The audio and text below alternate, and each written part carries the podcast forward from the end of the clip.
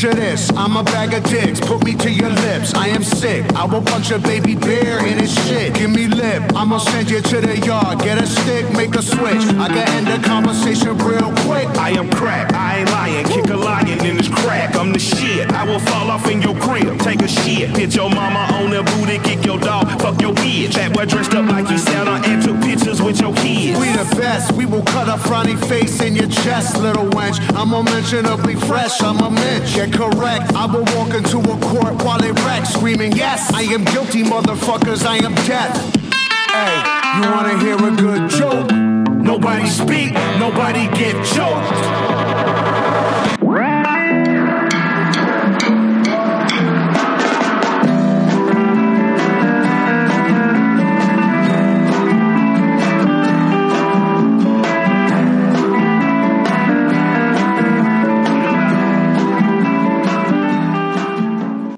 Hello, and welcome to Dopey, the podcast about drugs, addiction, and dumb shit.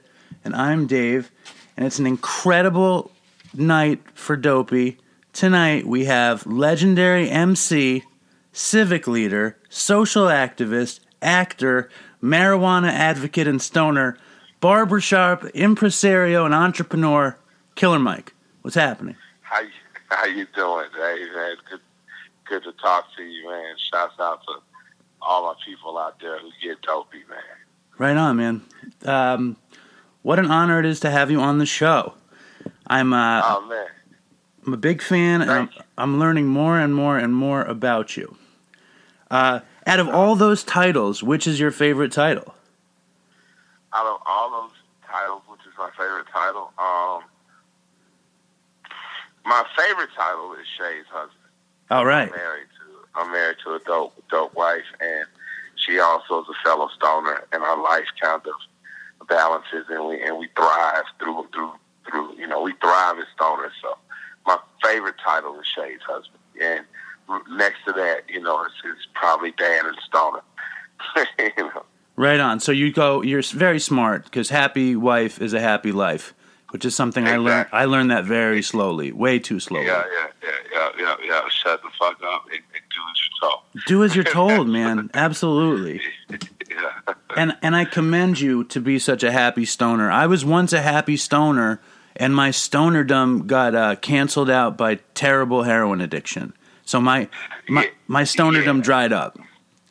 I'm the to my mother. My mother was uh, my mother was an artist and and and, and suffering from some addictions. You know, cocaine was a much sexier and different drug in the seventies and eighties, and it led to a lot of people's addictions. As a stoner, though, that's all I've ever. You know, I don't have a tolerance for real drugs, like you know anything that's processed, coke, heroin, and stuff. I don't really have the tolerance. I don't even drink alcohol. You know, so for me, it's just a plant, and that's pretty much where I am with it. That's that's all I can do. Painkillers I've had to take a couple times after surgery. That shit hurts so bad, locks your stomach up, fuck shit, like touches the shit up. I could, you know, God God bless those who had the strength to do real drugs. I've never had I've never had that kind of fortitude. So. Right. And you hurt your shoulder, right, recently? Yeah, I tore my rotator cuff on my right arm three, two, three years ago, and I tore the uh, on the left arm and had surgery about seven, eight weeks ago. All right. And you're feeling okay now? Mhm, Yeah, I managed to stop taking the opiates um, about three weeks in, and um, just been you know marijuana and lots of stretching and exercises. You didn't like the opiate didn't catch you at all. You didn't. Did you ever have a moment with the with the painkillers where you were like, ah, I know what they like about this? No, I broke my ankle years ago in, in St. Louis, and I was given um, a real heavy opiate, and it it was. I remember telling, talking to the doctor like, "Yo, when is it gonna kick in? My ankle still hurts." And he says, "You should be feeling it right about now." And right when he said down, I got the most incredible warm rush that ever felt through my body. I felt better than I've ever felt, and I knew my ankle was broken. I said, "Anything that makes me feel this close to heaven." and and I know I'm in pain. I never want again. And so I, I did that dance that night in the hospital, and years later, running with Little Flip, I got introduced to lean, and I had a lot of fun running around in Texas for a couple months on that. And then your stomach starts locking up, and uh, Bun B called me out of nowhere, like, "Yo, you know, you you you going a little too hard on that." So I put that down, and I ain't, I ain't really rocked with him since. So You know, I did a little rapper dance a couple times, but I'm it's, it's you know it feels too good to do consistently. You know. Tell me about it. I know exactly what you mean.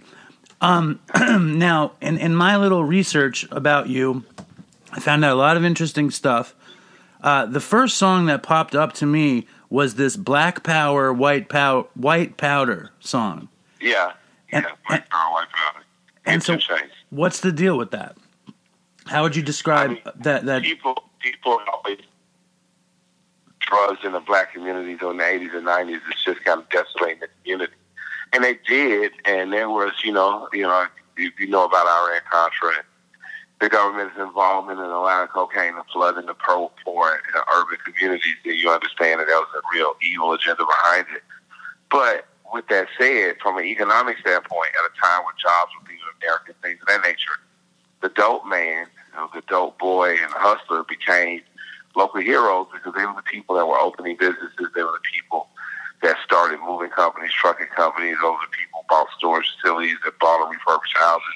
They were the entrepreneurs. You know, the same way in the old South, bootleggers. You know, you talk about the Kennedys. Their dad, you know, made money from bootlegging. right? So in the South, if you wouldn't have NASCAR without bootlegging, you know, my grandfather was a former liquor runner. You know, I can remember being, I think, second or third grade when GBI came to our house because um, my mom and dad had like a hundred gallons of moonshine in our attic. So you know, it's it, it's it's for for me, Black Power, White Powder was just an opportunity to give a story or an example of someone who survived the drug war, survived the drug era um, through entrepreneurship. And, and not, you know, all stories don't end up with you going to jail or you being killed. Some of them end up with you just becoming an entrepreneur, leading a square life. You know, you just haven't had your start through criminal acts. And no one should be ashamed of that. I mean, this country was started, you know, through criminality. If it wasn't for slavery, we wouldn't have had the economic 200 year economic head start that we got that got us free from, you know, from, from, from the UK essentially. So, you know, um, in America, behind every great fortune is usually a great crime. Right. So I'm just simply telling the community I'm from, you know, take a little more pride in your criminals that did it the right way. I hear you. I, and from what I read, you participated in a little bit of criminality before you got your entrepreneur in full swing. Is that true or untrue? Yeah, I learned how to be an entrepreneur selling crack. you know, that's how that's how I learned economics and the raw rudimentary lessons of, of economics through that, through just street sales. Now let me Um, ask you, because we usually have like uh, addicts on telling crazy stories about going to see the dope man or whatever. Do you have any like? Can you remember? Because it's probably a while ago. But do you remember any really crazy moments selling crack?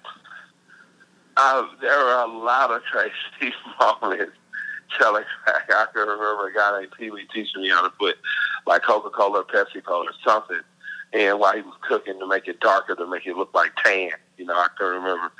Um, Right. I can remember one of my homeboys was he was he had just trapped all week and was just like fast asleep and woke up to like a crackhead giving him head, and then it was it was like after he finished, she was like, "Now you owe me." So she basically just raped him, and then it was like, "Now you owe me a twenty dollar rock." and stuff. It was- it was- and this, you know, you hear this now, it's crazy, but we were fifteen year old kids. You know what I mean? We weren't. Here, wait, Mike. You're in and out. You're in and out. This stuff is too good. I can't. I can't lose this. I said the funny thing is like we were 15 year old kids. This was going on, you know. This is you're you're 14, 15. My my like before, but the first crack I wasn't even real. Man, fast. Hold on, Mike. Mike. Mike. Why is the connection so bad all of a sudden? This is the oh, good stuff. Oh, oh. You're killing me. Hold on, hold on.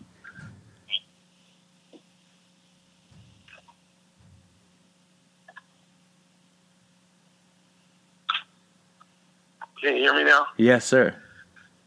So the first shit I saw wasn't even real. Like my um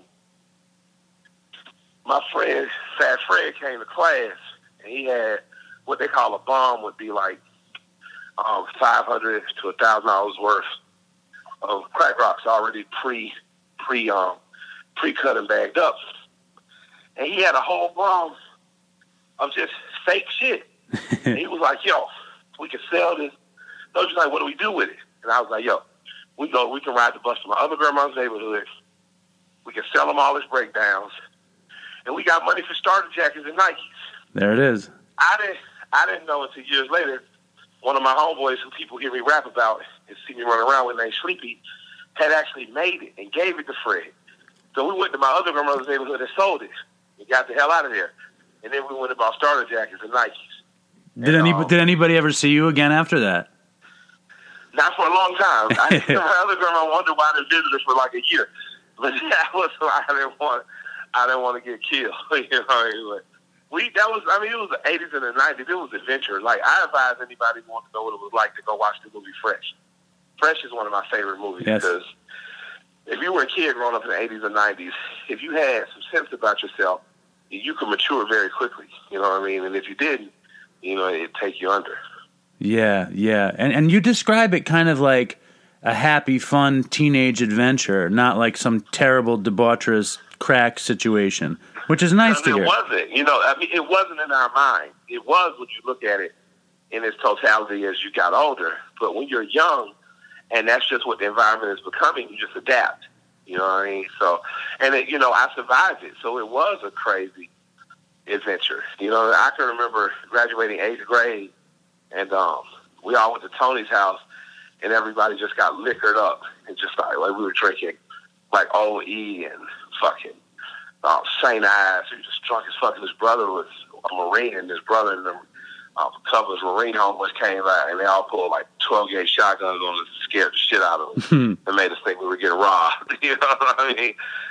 So, you know, it was an adventure. It was funny now, but it's nothing that I want my kid to go. You know, I mean, my kids have a radically different life, but I kind of sought out adventure. You know, I I wanted to to be in the mix, so I can. My uncle, I just told my dad, my dead uncle, God bless the dead, and man, he was um selling like four ways and nines, which is like a four and a half ounces or nine ounces, which is like eighths and quarter keys. And I convinced him to start breaking them down to just ounces. And I convinced the homies at school who were buying quarter ounces a piece to start going in together. 'Cause I was like, you paying two fifty a piece for a quarter ounce. Y'all get the whole ounce for for you know eight hundred. My uncle was giving them to me for seven seven fifty. So I get guys to go in on the ounce. and I make fifty or hundred bucks. I just have them meet us at the train station after school. So the crack era actually just taught me to be more of an entrepreneur, to, to think more, to think something through, or someone hadn't thought of, and, and, and cap. Like you hear people in Atlanta say no cap now, that essentially means I'm not putting anything extra on it. Like there ain't no capping on it. So you know, like There, ain't, there isn't what a on it? There isn't what on it? No cap. No cap means I'm not putting anything extra on it. Like if I charge you, if I charge you, you Oh, know, I got if you. Charge you, if I charge you eight hundred for the quarter pound, no cap. That's just what it is. You know, I ain't, I ain't put no extra on it for myself. You know what I mean? So that's what. That's back back then. though. you was capping on everything. Everything you was selling, you was trying to put a little something on top of just to make you a little bit. You know. Well, why else would you be selling crack if not to make a little extra cap, right? Yeah, exactly. and then, then this one though, it, the the perfect thing about this one is you didn't have to buy or change nothing because it was just a matter of hooking up a bunch of my young punk ass friends with the money who didn't know a plug with my uncle who, who was a plug. Now, did everybody always say plug in your day? Because in my day, nobody said plug. They said the connect. plug is a newer thing. Plug is a plug is a newer thing. Everyone's saying plug. I'm like, what is this plug? I know the connect. But the plug, you know, the plug is the person that plugs you into it. You know? No, I get it, Mike. But- I get it. Yeah, but but you know, nah, nah. Plug is plug is up, but plug is of the last ten or fifteen years, so it's old enough. It's seasoned. Well, I'm old, so I, I, I, I missed this whole thing somehow in my in my sheltered heroin use on the Lower East Side. I don't know how, Yeah. but I missed it. What got you out of the crack game? What what moved your entrepreneur life forward? Was it a, a bad story or a good story? What was the end? No, um, it's per- the person who invented trap music. Oh, trap music. Hold on, I'm losing you though again. Get back to where you were. You sounded so perfect. A friend of mine, the person who invented trap music. Who's that? Um, Ti. Grand Hustle, T.I., King of the South. Ti. Yeah, you and T.I. are counseling the ATL mayor these days, right? Yeah, yep, and we're homies. And he, um, at his trap museum, he put up 2003, um, the release of the he uh, the, the release of his record. The first two things on that exhibit was Killer Mike was his record, and Killer Mike um, attempts to make the first socially conscious trap music record. Like my first record, Monster, was me exiting selling, you know, drugs. And for me, man, it just I got to the point where I realized like I'm in my mid twenties now. Everybody I know who's catching a case is getting 12, 15, and 20 years. Everybody with gold teeth is getting 20 years or better. So I Right. got the gold teeth out of my mouth. you know what I'm saying? I got a legitimate job as well as I kept hustling. But I was just, every day, it was like I was nerve. My nerves were just shot. You know, I just realized I'm not going to last much longer in this shit. You know, I got to get out of it. Because I was smart enough to do what I had to do. I was making good money. I was saving and investing my money in music. But I was just, my nerves were shot. I just didn't have, you know, it, it wasn't a teenage adventure for me anymore. Now it was, I'm an adult, you know, and, and I'm, I'm responsible for me and three or four other guys. You know what I mean? And that just wasn't, that just wasn't the move for me. you could you could see the consequences. Um, now the question is, this is a stupid question, man. Uh, I loved uh, hip hop music. I love hip hop music. I never could you define trap music? Like, where does trap music come from? trap music is, is music that comes from the trap. I mean, you know, T.I. will give you the ultimate definition, but for me, it was music that was representative of cocaine culture on a street level uh, from a southern perspective. All right, That's what Tip gave us, and that, and and it's been, you know, it spread and it's went something to global and worldwide. But it was street music, it was drug selling music, it was right there from the corner and from that perspective. And um, you know, Tip did a brilliant job describing that world to the rest of the world. and so did you. You know, and then and then you hooked up with Outkast from there. Yeah, well, I, yeah, Monster was on Outkast label. I did, you know, um, but Outkast, they, they um, you know, they're they're great artists, and uh, a lot of times great artists, unless you have a, unless you like Rockefeller is built off the raps of Jay Z, but but unless you have a Kareem and Dame, you know, from a business perspective, it doesn't grow into the force that that it grew into. So, Outkast were phenomenal artists, but on the record company side, it never turned into what it what, what it could have been, you know, because just just that force wasn't there. So I, I kind of like, you know, I went stagnant for a few years, and I went to the underground, and I kind of stayed with music. Well, I stayed with music, but I, I returned to the mentality of a drug dealer of like every day I have to be about my grind. I can't sit back and depend on the record company or depend on my friends who are other artists. You know, I have to get rich independently, and that's where you know Grind Time Rap Gang, bang, bang, bang, and I pledge allegiance to the grind, and that's where that run came from. You know, it came from me marrying, you know, the hustle and grind that I had when I was in the streets with with rap music and saying I want to make this work. And you always loved that music, though, right? Even when you were hustling around and you were a kid buying starter jackets and Nikes, you did you love hip hop? Um, I love hip hop, and in particular, I loved East Coast hip hop. You know, so I was that kid that was running around buying starter jackets, listening to Gang Starr. You know, listening Yeah, to yeah. Boot Camp Click, listening to Wu Tang Clan. You know what I'm saying? Um, listening to um, Brand Nubian. Yeah. know, um, Out West, Pharcyde, Hieroglyphics. you know. That was my You know, time. You're so talking. This is just speaking my language here, Killer Mike. This is that was my favorite me- stuff. Yeah, and I, and as well as I love the Southern stuff too. I still was UGK. You know, I still was. I still was um, 8Ball MJG. You know, I still was Luke and the Two Live Crew. Like I still love this other stuff, but I really had an ear and a, and a want to be involved in you know East Coast hip hop. And so I, I was I was listening to a lot of you know I was driving a, a, a '98. You know on on on True True Evolves when I was playing you know Tang Clan. Right, amazing. Uh, and, you know, I I know you from Katz's, and um and you love Katz's obviously because I've seen you I there do love Cat. I a do billion love, I do times. love it. And you love Lenny, and Lenny is one of my favorite people at Katz's.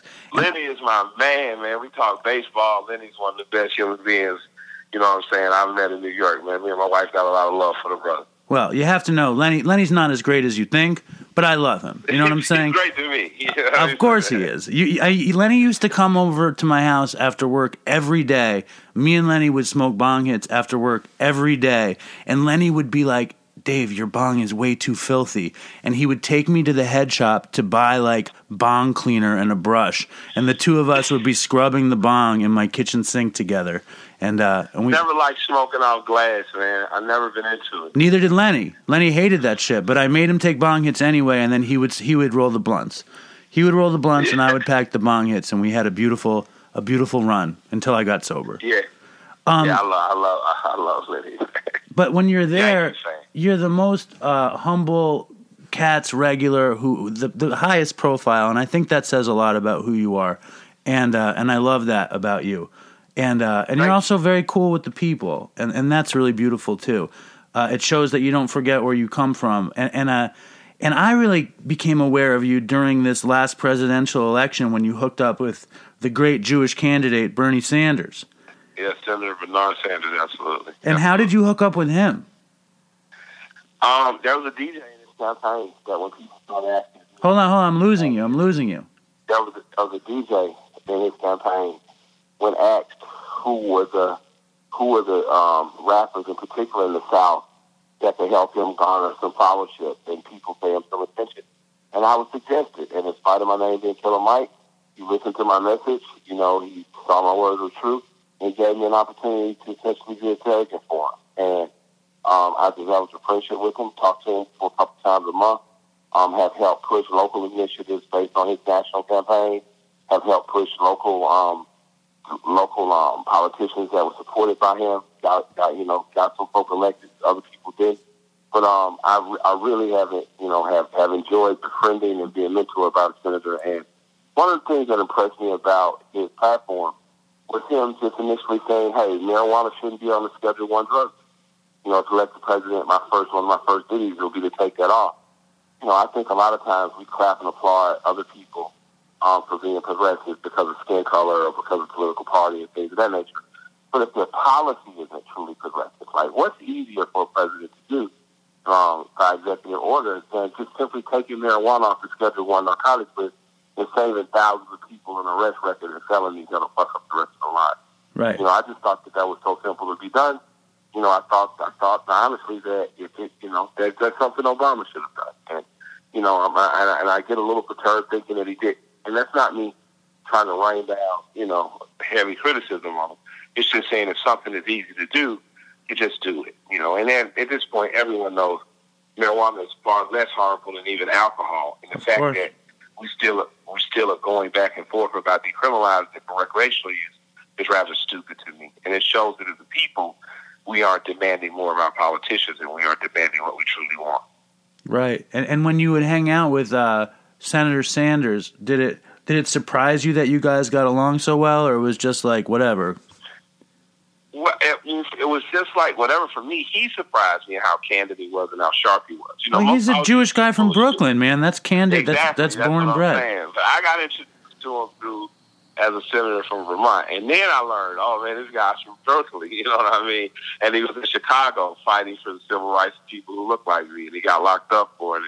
That's when I really got to understand how feisty he is. You know, he got oh, got still has a wicked jump shot and moves around a couple miles a day. you know, so he's, he's sharp as a knife. And uh, again, I just, I just, I'm, I'm still impressed by the senator. And I, and you know, I don't know if he's going to run again, but if he runs again, I'll be right there on this side pushing and working like hell for him. you don't think he's too old to do it again? No, no, no, absolutely not. So I mean, Reagan was a very old president. You know He I was mean? too old, Mike. Reagan was too no, old. He lost he his was. mind in office. he was, but, but but if we if we can trust that idiot, there's no way we can't trust the guy who who's who's sharp. You know what I mean? Like Sanders is sharp. When you listen to him, when you talk to him, he, he, when he's en- when, he, when you're engaging with him, he's sharp. You know, so you know his his body might not be as quick as it was 20 years ago, but again, he still does a couple miles a day and has a better jump shot than you or me. Oh, and his def- mind is still sharp as a knife. So I definitely am still vote. No, I remember when I when I heard him in the debate, I was just like, well, I mean, my I'm Jewish, and my family always told me there would never be a Jewish president because even though New York is very Jewish and, and Los Angeles is very Jewish, the country is not very Jewish. It's two percent or Yeah, don't something. forget, don't forget South Florida though. You gotta, you Oh yeah, love our Jewish people. Yes, absolutely. Yeah. The the Southern New York, the retiree, the retiree nation. When you put uh, this Run the Jewels together, how did that happen? What was the beginning of that? Well, Ellen and I did um, an album called Rap Music first.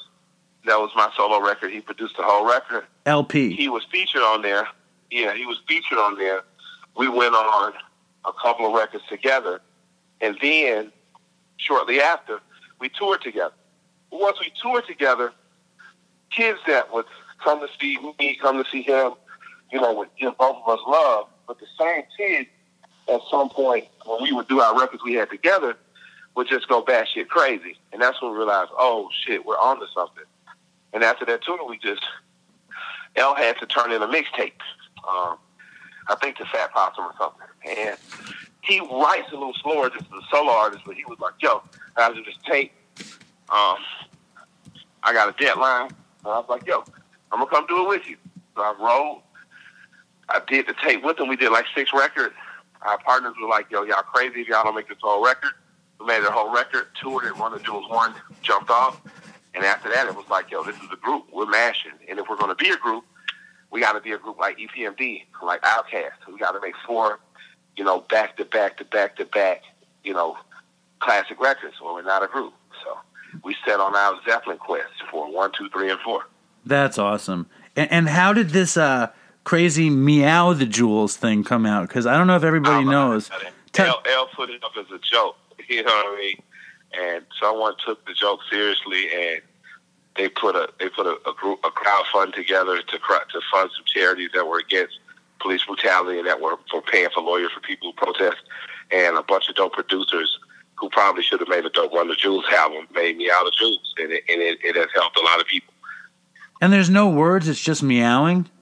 It's just cats. Nah, nah, there are words. There are words, but people make beats out of cat sound. Is it cool? I have to listen to it. I just read about it. Is it cool? Well, I don't like cats, so you know I've only listened to it twice. Then why did you listen to it the second time? Because I was stoned. There it is. Right like, the first time was for curiosity. The second time I was just like, let me see if this sounds different from stoned. It now, did. now I'm I'm a crazy Knicks fan. Okay, and uh, which is sad, which is not an easy thing to be in this day and age. Uh, in the '90s, though, you guys were like, you guys had Kenny, you got Walker, you guys had Starks, you guys had Oakley, guys. Oh yeah.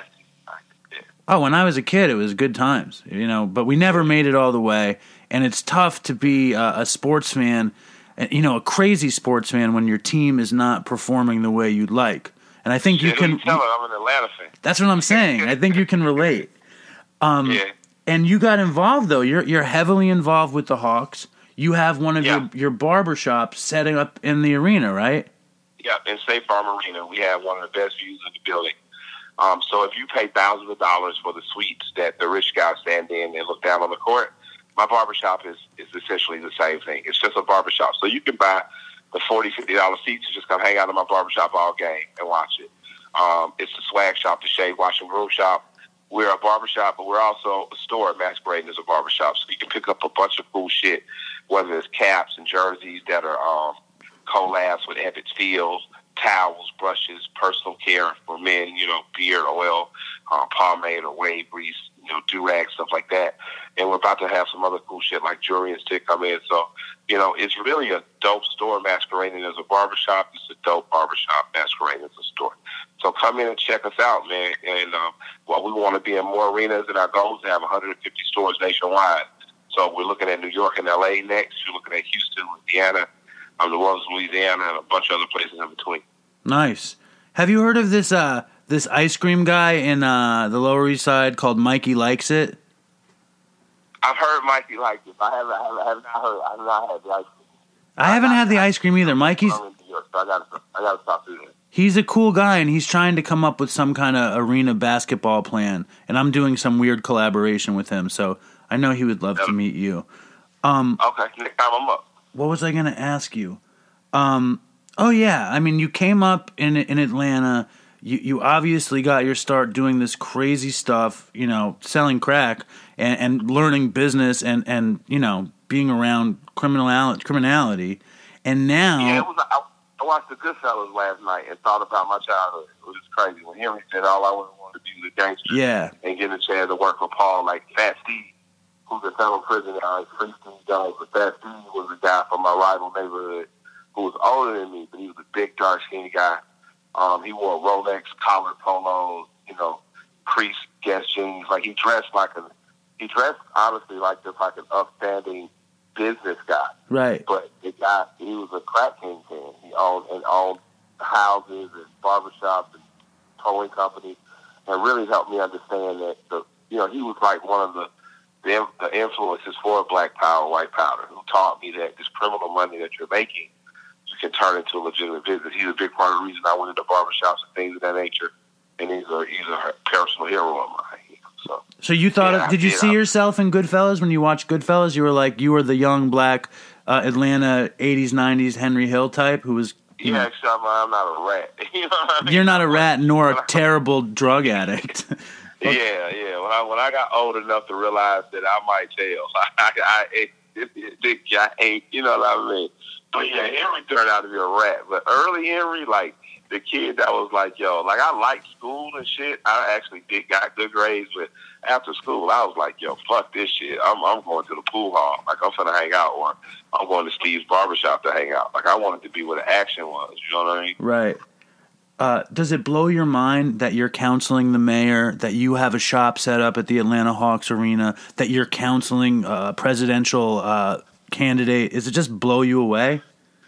It does, man. Like I, I, I walk. You know, I live in a house down. There's a gate in front of my house. You know, and I walk my garbage down to the end of the driveway, just like Tony Soprano, and I turn around. I look at this big ass house, the gate in front of it, and Right. shit, and I just, I just thank my ancestors. You know, I thank God. Just like, wow, this is amazing because, you know, I, I just, I always imagined that I would blow up. You know, whatever that means when you're 15 years old. But I didn't know that I'd be, you know, I didn't know that my words would be instrumental in getting a mayor elected. You know, like I, Cuz Lightyear has a song called Chicken Talk, and I'm rapping on it with him. You know, Cuz Lightyear has a brand new album out called Blue Slime. Y'all should check it out. But um, I say, you know, who, uh, what, what other, what other niggas you know um, get mayors elected and still got a brick on his neck? So you know what I mean? I got a one kilo Nike charm. Like that charm is made because I fell in love with that statue in art class. So my influences are are from everywhere. But I didn't I didn't think I'd be advised a presidential candidate. I didn't think I'd get a mayor elected. I didn't I didn't think I'd have a hot ass wife with green eyes and red hair, you know. But, you know, I just always knew I liked girls that were redheads with freckles with great rats. So God kinda gave me everything I ever wanted. So I I'm very careful to be thankful for it and to remain humble. You know what I'm saying? And hopefully, you know, come up, let my imagination come up with new things to want. Like I never thought I'd be in the arena with my barbershops. I never thought I'd stand. You know, like we announced I have a Netflix show coming January 18th. We announced that today. Trigger I- warning. I, I'll- was about to bring that up, and, and Yeah, like that's your yeah. show, and it looks crazy Yeah. and really funny. Is it funny? It is funny. It, it, it is funny. It is challenging. It is crazy. It does make you think questions. And that's what it's all about. You know what I mean? So um, I hope that I, I hope and pray that we're blessed with a season two, and it's going to be even batshit crazy and funny. Right on. I love that, and uh, and I'm so grateful that you uh, called in. That's so cool. And I just listened to this song "Nobody Speak" today. This DJ Shadow track. That shit is crazy. Yeah, I love it. Yeah, thank you, man. Oh man, I was talked about smoking woolies with Snoopy. I remember being 15 years old, um, being in a strip club, like sneaking in a strip club with my homie, and um, at that time, a lot of guys from Miami were in and out of Atlanta, they had brought like wools to Atlanta, like putting coke in your blood. I got slipped a wool, uh, and my heart just went crazy. The Wooly is a, is a joint laced with coke, right? Yeah, exactly. I rapped about it. Nobody speak. I rapped about smoking a wooly with Snoopy, but that that is something that comes like to Atlanta out of Miami, and uh, the guy slipped me a woo in the club, and I remember having to call my mom. I'm 15 at this point. My mom's only 31 because my mom's 16 years older than me, and I'm telling my mom like, "Yo, somebody slipped me something. Like I think I'm gonna die. My heart is going." So she literally had to talk me to. You know, talk me through going to a convenience store, getting some milk and some bread, eating it, getting my heart and system to calm down. You know what I'm saying? Like that's, and I love her, and I miss the shit out of her because not every kid is blessed with a mother who's a fucking G, and I was. You know what Right. I mean? She was like, Mike, you obviously just smoked a Wooly. All you need to go is to the convenience store and have some bread and milk, and everything will be And that's, chill. That's exactly what she. She was like, "Hey, nigga, somebody slipped you a woo." and she Yeah. said, and she told my homie, "Yo, don't give him like this. Don't give him a quart of milk. Have him drink some milk. Have him eat some bread. Like, get his heart rate slow down. You know what I'm saying? So he won't be all panicky and sweaty and shit. But yeah, I promise you, my mother, my mother wouldn't have been like, David, that must have been a Wooly you were puffing. I don't think so. But that's awesome, man. And um, and please be in touch. I, you know, like I want to respect the time that you guys gave me, and uh, and I'm so happy you called in, and uh, I can't wait to see you up at the deli again. Man, I, I'll be there soon. I apologize for um for for being late. It was just Atlanta traffic is crazy, so it took me longer to get to get settled than I thought. But I love I love you guys, man, up at Cafe. You and Lenny, y'all are great to me always. Saw Fat Joe last time I was in there, so I'll be back in there again. So me and Shell come. We're just waiting waiting for it to get a little warmer. It's been cold as shit on the East Coast, man. We were No scared kidding. to come up north. And and also the Dopey Nation loves you too. Like I mentioned you a couple times early on, and I got email after email. Just when's Mike going to come on? When's Killer Mike? When's Killer Mike? So this crowd really are big fans. So uh, just know that you're loved by the Dopey Nation as well. I got a lot of love for them, man. I, I, I you know, for, for all my people out there, for all my stoners and whatnot, for all my people who are battling and fighting with addiction every day. You know, my love and support are with you. You know, for the for the soldier you guys lost, man, my love and respect To- And I'm just saying, you know, let's keep each other safe out there. You know, if if you're if you're needling, let's make sure we're clean. You know, if you're partnering with somebody and you guys are you guys are getting getting high together, you know, let's make sure we're looking out for each other and just try to protect them. You know, you can't protect people from themselves all the way, but we can make sure people survive, you know, the experience. So, so let's just try to do more of that out there. Right on, Mike. Thank you so much, man. All right, love and respect, Dave. You too, Mike. Be easy, man. Later. So there he was, the great Killer Mike. Um, I bet you Bernie Sanders called Killer Mike a mensch, and this guy's definitely a mensch. He's always looking out. He's uh, always helping out in the community, coming through on Dopey. I love that. And there was a bunch of stuff that I totally forgot to ask him about. He wrote this song called Crown or The Crown, where he talks about selling crack to a pregnant woman. I wanted to ask him about that. I wanted to ask him about. Uh, he did a song with the Muppets. I wanted to ask him about that, but maybe one day we'll get Killer Mike back on Dopey, and he could even do uh, some sort of Dopey freestyle, which I would love. Now we're gonna change gears and go from uh, rap, hip hop, trap, superstar, crack dealer to original Dopey guy. Uh, fucking I'm talking about in the first 30 episodes, I want to say, this guy came on. He was Chris's friend, Ted's friend, DJ, also known as Don. He told a story about stealing a thousand Vicodins. He came on in my apartment on the Lower East Side. He was on methadone when he came on. And um, he had crazy stories. So, uh, here we go. Here he is. Uh, we might have called him DJ, but his name is Don. Uh, and welcome to the show. Hey, what's up, Dave? Glad to be back on, man. It's been a million years. I mean, it was uh, it was literally probably just about three years ago, coming up, right? That you were on. I think it was in like February or something or March. Well, do you remember when it was on? Yeah, vaguely. I remember walking to or taking the subway to your house and having trouble finding it, and it was cold. It was really cold, and um, yeah, I actually I, I re-listened to that edition. Um, I kind of go in and out with with listening to the show, as uh, as terrible as that is to admit. I love the show, and I love uh, you, and you know I loved Chris and love Chris, and um, you know, but I re-listened to the episode that we did, and um, yeah, it was a lot of fun, and it seemed like uh, it seemed like a lifetime ago. But yeah, about three years ago, I think is is, is when it was. Um, last time I was on, which since then, um, you know, you kept it going. You, um, had uh, had had a large um, growth and following, and um, you're doing doing awesome stuff, man. I know you're helping a lot of people, Well, so it's an honor to be on. I appreciate that. It's it's funny to me like uh, helping people is definitely like the side effect of doing dopey. Like dopey is about like having a good time, trying like it's my dream of having a show. It's trying to be funny, it's trying to be entertaining and if people get helped, it's like a side effect. It's like uh it's like if people like grow hair from like using some sort of fertility drug or something. It's a good side effect that people get help from dopey. But when you were on dopey 3 years ago, you were on methadone, you were living in Manhattan and uh and and Chris was like Chris was always like we got to get that guy back on. He, his do- his dopey stories are so crazy, and I was like, "Well, ask him to come back on." And I know Chris hit you up here and there, and you were just out there, right?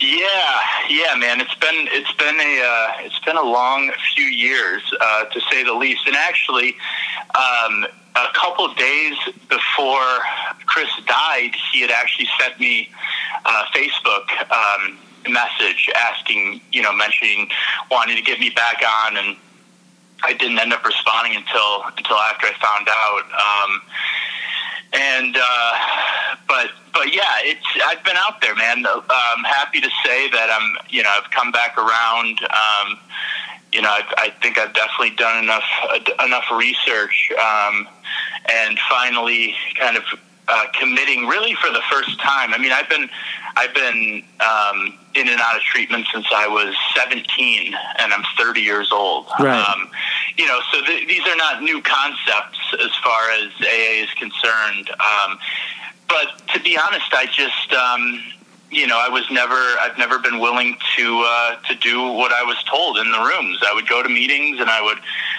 you know, come late and leave early and, um, you know, socialize and, and thought that there were definitely some interesting concepts.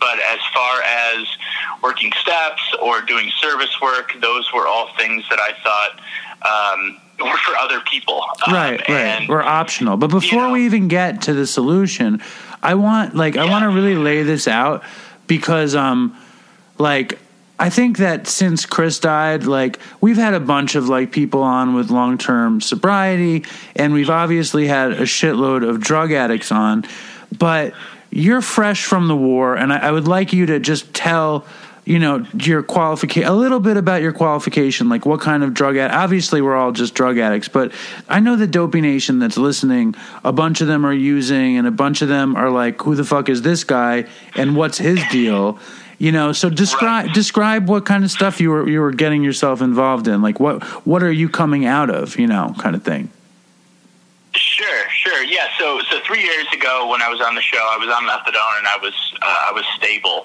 Um, I was in a relationship. I, I'm, I'm in Michigan now, and I'm originally from Michigan. Um, in 2012, I had moved out to New York. Um, um, tried the old geographic, um, and it had actually been in treatment for six months at Narconon, which is a Scientology rehab. yeah you which, talked uh, about that on dopey we could. Okay, yeah, I think that's right. So, so I was I was there, and um, you know, like I mentioned, I think just being six months institutionalized, doing anything, um, you know, being away from drugs, I.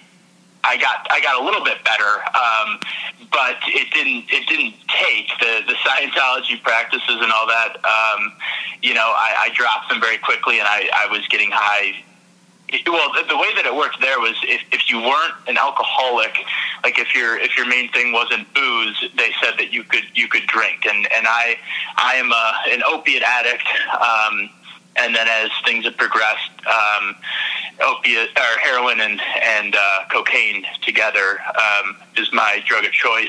And I've also in the last couple of years started to dabble with meth, which is a whole nother animal. Yeah. Um, and um, so, anyways, um, so yeah, so three years ago, I was in a relationship um, with this girl that I'd so I, I had moved out to Manhattan, strung out, um, and got on methadone, and that stabilized me. And then I very quickly met a girl who kind of took me in. Um, you know, she had her life together, and she had an apartment, and um, so we got together, and things were okay for a while. Um, and and I was still drinking and taking methadone, but I was going to meetings um, anyways for God knows what reason. Um, I well why do you just- think why do you think you were going to meetings if you were drinking and taking methadone did you talk about drinking and taking methadone at the meetings No, I didn't talk about the drinking part. I did talk. Well, so yeah, I guess I talked about it with with some people. I did actually have a sponsor that was more just like a friend who um, was an older guy who'd been around for a while and um, had you know lived a crazy life. And so I would be honest with him. that wasn't um, was that that guy keith No, that was um, that was Ned Van Zant, um, this guy who, yeah, because you and I knew some of the same people. We actually went to a meeting. Was it the Atlantic group that we went to, or we went to? no a i don't think yeah we went to Side? rfi i think Or I don't remember Okay. even going into a meeting with you. I just knew this guy who was like this crazy guitar player who played with Richard Hell in the 80s or the 70s and he was this punk rock guitar player and I met him and he was describing you to me. You know, I, I had never met you. It was before we did Dopey. It was before I had met you. And he just kept describing you as this incredibly handsome waiter that worked at Nobu. and then when you mentioned, and that you were, he was a heroin addict, and then when you had mentioned to me that you were this waiter at Nobu, I was like, holy shit, this is the handsome waiter that Keith keeps talking about. You put two and two together. Honestly, I don't even remember um, anyone named Keith. I, I, I did meet some incredible people. I think to answer your, your question, I think I was going to meetings because I, although I sort of had it together somewhat, I still felt very lost. And from a young age, going to meetings, be- being forced to through treatment and um, somehow avoided legal ramifications. But I always liked meetings because of, because of the people, um, whether I was getting high or not. I mean, I've actually done a, a lead before while I was while I was high on oxycontin back when I was like 18. You know that sort of thing. Um, so I've always liked the meetings. I've always liked the the, the camaraderie, the fellowship. Well, there are Um, people, always- you know, there are people that have been through exactly Yeah. what we've been through, and you go there and you're like, Oh, you know, you live your life, your normal life, and then you go to a meeting and it's like, holy shit, there's my secret life. These are my people Right. in essence, no matter. You know, no matter how much you might relate to one or another, there's going to be somebody there who's done the stupid shit that we've done, or that you've done, or that I've done, whatever. Right. Yeah. No doubt. No doubt. And and I think um, I think just the wide spectrum too. I mean, I, I always say the coolest people I've ever met have been in the program, and and that, I think that's definitely true. Um, you know, the ability to to keep it real and and relate, and there's a lot to be said for it. And so. Um, so what happened with me was um, I was I was dabbling, you know, I was dating this girl, and we had this social life, and we were going out a lot and drinking, and um, and I was on methadone. I was kind of keeping it together, and then um, my dad passed away. Um, he actually took his life. Um, Oh, my God. Whole mother. Yeah, he. Um, so he had some substance stuff as well. He always he was always a big drinker, um, and I wouldn't I wouldn't necessarily. I mean, I don't. As they say, nobody can um, can can characterize someone else as alcoholic. I mean, you have to do that yourself. But he he definitely had alcoholic tendencies, and he was a stockbroker. Um, and in 2008, like lost everything basically. And you know, I, I grew up in in a suburb of Detroit called Grosse Pointe. That's very affluent, and um, it's all about you know how big your house is, and you know your job and all this stuff. So you know, we had a, we had a couple cottages and and all this stuff. So we, you know, growing up, I had everything, and I think his identity was was tied to that in a lot of ways. And so when he couldn't do what he wanted to financially and wound up losing our cottages and, and our our house, um, he he just became very hopeless. And and uh, him and my mom were having issues. They split up, and she got cancer shortly thereafter. Oh, my God, Don. he- yeah, it was it was a and, and I was in New York at the time. I just moved out to New York when my mom got cancer, um, and he just couldn't he just couldn't handle it. You know, he came from an era where you know um, they they don't talk about what's going on. You don't ask for help. Um, so he was you know throughout the years he would he would he would try he was he would try to be understanding as far as like the AA stuff and the the rehabs and all that but at the end of the day you know I remember on many occasions him just saying you know why can't you just stop Right. and you know, and I, I would look at him, and you know, I didn't have an answer for him because I, I, I couldn't, you know, and um, and so, anyways, um, he wound up taking his life in 2014, and I remember I, I my girlfriend, my ex girlfriend, and I, we we flew into um, Detroit for the funeral, and I had the honor of doing the eulogy, which was. Um, which was really cool. He comes from a, a seven sisters and two brothers, and I've got like thirty cousins, and you know everybody that I've ever known my whole life showed up at the funeral. I mean, it was really, it was really touching, and to be able to kind of show up and and do the eulogy was really. Um, probably one of my proudest moments um, in in my short life thus far. But anyways, And you were um, sober for that, or you were just on the methadone? so- I was on methadone and, and I was drinking. Um, Did you get and, drunk to you do the I- eulogy, or did, what? What was that like? Did you have to like, you know, did you drink so for it? the eulogy, I actually what I wound up doing actually, and I, I, did- I just remembered this. My mom has always been prescribed to um, to Klonopin and Xanax, different benzos, and I remember getting into her stash. Um, so I was I was taking those to to uh, to kind of cope. And looking back, you know, it sort of makes sense because I was so numb. You know, I was Right. so it was all a blur, and it was just so.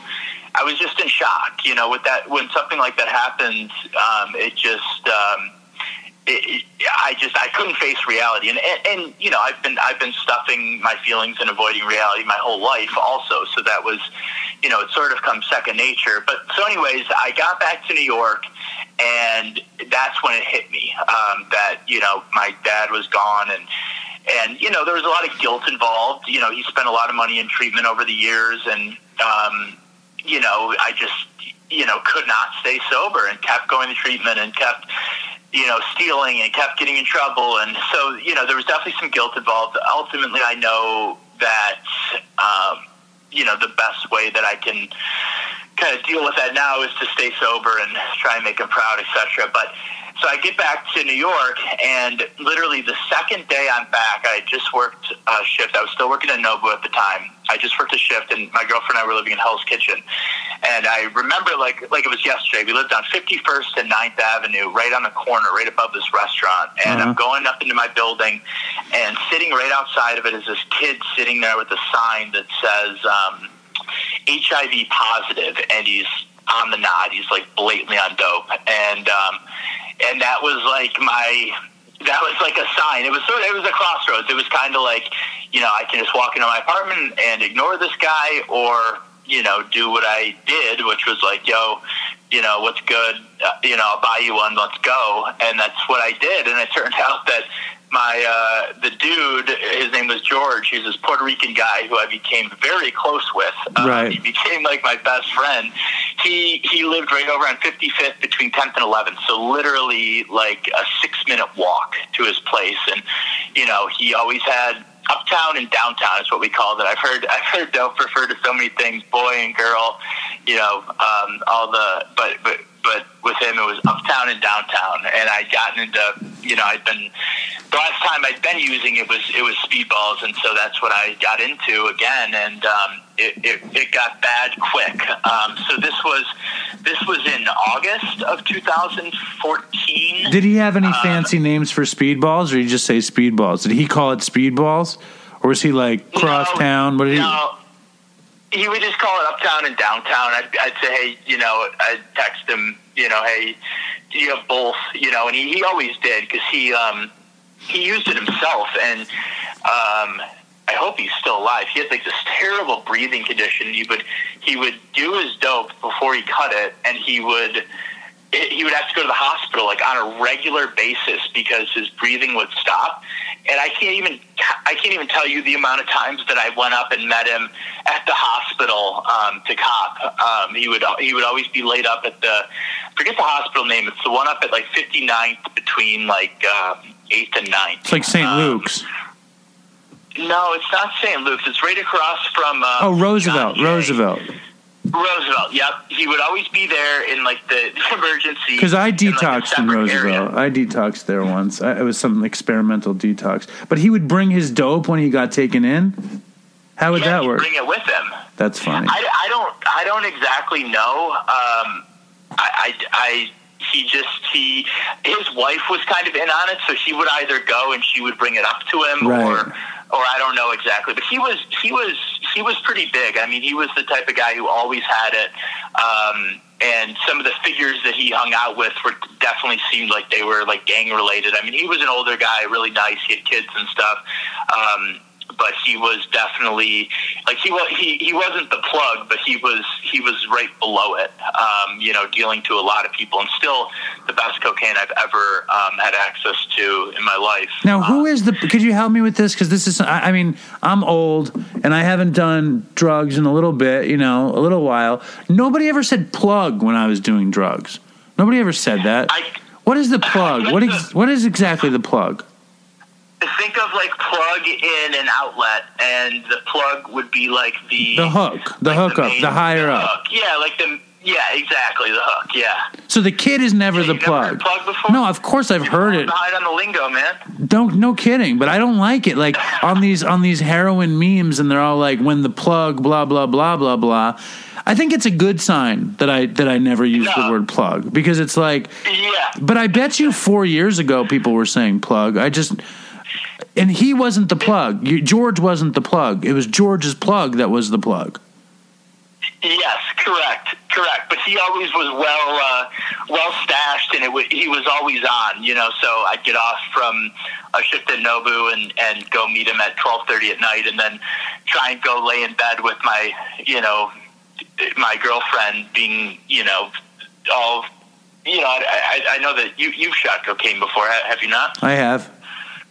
Yeah, so that so trying to trying to do that and then go and do anything normal um, was uh, was not easy. And then actually, a few months ago, I was doing that while I was bartending, and it was um, it was quite torturous.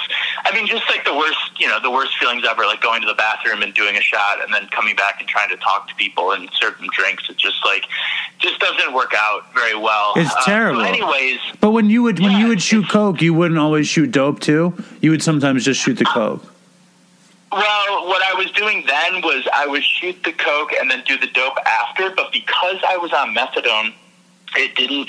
The dope was not as effective, and I would always yeah. overshoot the mark. So the coke would always outweigh it. Right. And like I mentioned, the coke was really good, um, and so I would, I would, I could never, I could never get it right. I mean, even even doing it multiple times a day and for for years, you know, I'd always overshoot the mark 'cause I'd get I'd get excited. I'd do the first shot, I'd be okay, and then immediately do another one. I mean, I'm the type where I'll get you know whatever I get, and then do shot after shot after shot in succession until it's until it's gone. Which you know, I imagine you know when you know intravenous cocaine users out there probably can relate to that. Um, or crack smokers. I mean, same sort of thing. It's like you just, you know, you get it in you, and you can't stop till it's till it's all gone and all the money's gone, and you know, and uh, that's that's all she wrote. Um, Whenever I would So shoot very- coke, whenever I would shoot coke, it would make me so uncomfortable that I would need the dope and as many pills as I could take immediately because like the coke just it just made me so uncomfortable. Chris was like Chris was like he would get so uncomfortable too, but he lived for that IV coke. You know, he would never shut up about that IV coke. And I know before he died, he had gotten back to his IV coke um, it was all he wanted to do, and, and he still, when he would describe it, he would describe how much he hated it at the same time, which Right. is which is funny. You know, it's just such It- misery. It is, but you know what? It, it's funny because I've talked to other people too, and I, I remember talking to Chris about that as well. And other people have been drawn back to using because of that allure of that coke rush, which which next to the meth rush, which I experienced in, in New York a little bit, I, I kind of started to get into meth there um, until I couldn't find it anymore. Um, there's there's nothing like it. I mean, it's it's the ultimate, in, in my opinion. But then after 20 seconds, you, you like you mentioned, you're so uncomfortable that it's that that you then, or at least I would then do another shot to get that initial feeling to try and make the other feeling go away, but then it would compound on itself Oh, yeah. to make you then more uncomfortable. I mean, Yeah, it's just it's yeah. it's just a treacherous Yeah, um, you know, downward spiral. And so, you know, needless to say, um, I got started and I couldn't stop. And uh, my poor ex girlfriend, Ashley, who, um, you know, I still love, and actually, we didn't talk for a whole year, but we recently started talking again, just, um, you know, just as friends. And, you know, we were together for uh, about five years, living together, and had a dog. And, you know, we're we're building a life together, and and that's that's something that I gave away, you know, because of my use, and and I know I've ex- I've shared with you before just how much I miss New York and how much I want to get back there, and um, you know, I, I understand the importance of building a foundation here and getting getting all my ducks in a row before I do come back. But it is still my goal. But anyways, um, Poor Ashley. so- Ash, Ashley didn't know what she was getting herself into, right? Dude, she did not. And the thing is, is I tried to be, I tried to be honest with her from like the beginning. Like I remember the the morning I got on methadone, I so I moved to New York, strung out, and I didn't know where to get drugs. So I was going up to Harlem, and I'd gotten ripped off a couple times, and then I finally found this guy who had it, and then he wound up getting arrested. Like I gave him my money one day, and he went out to go meet. So he was kind of a middleman type of thing.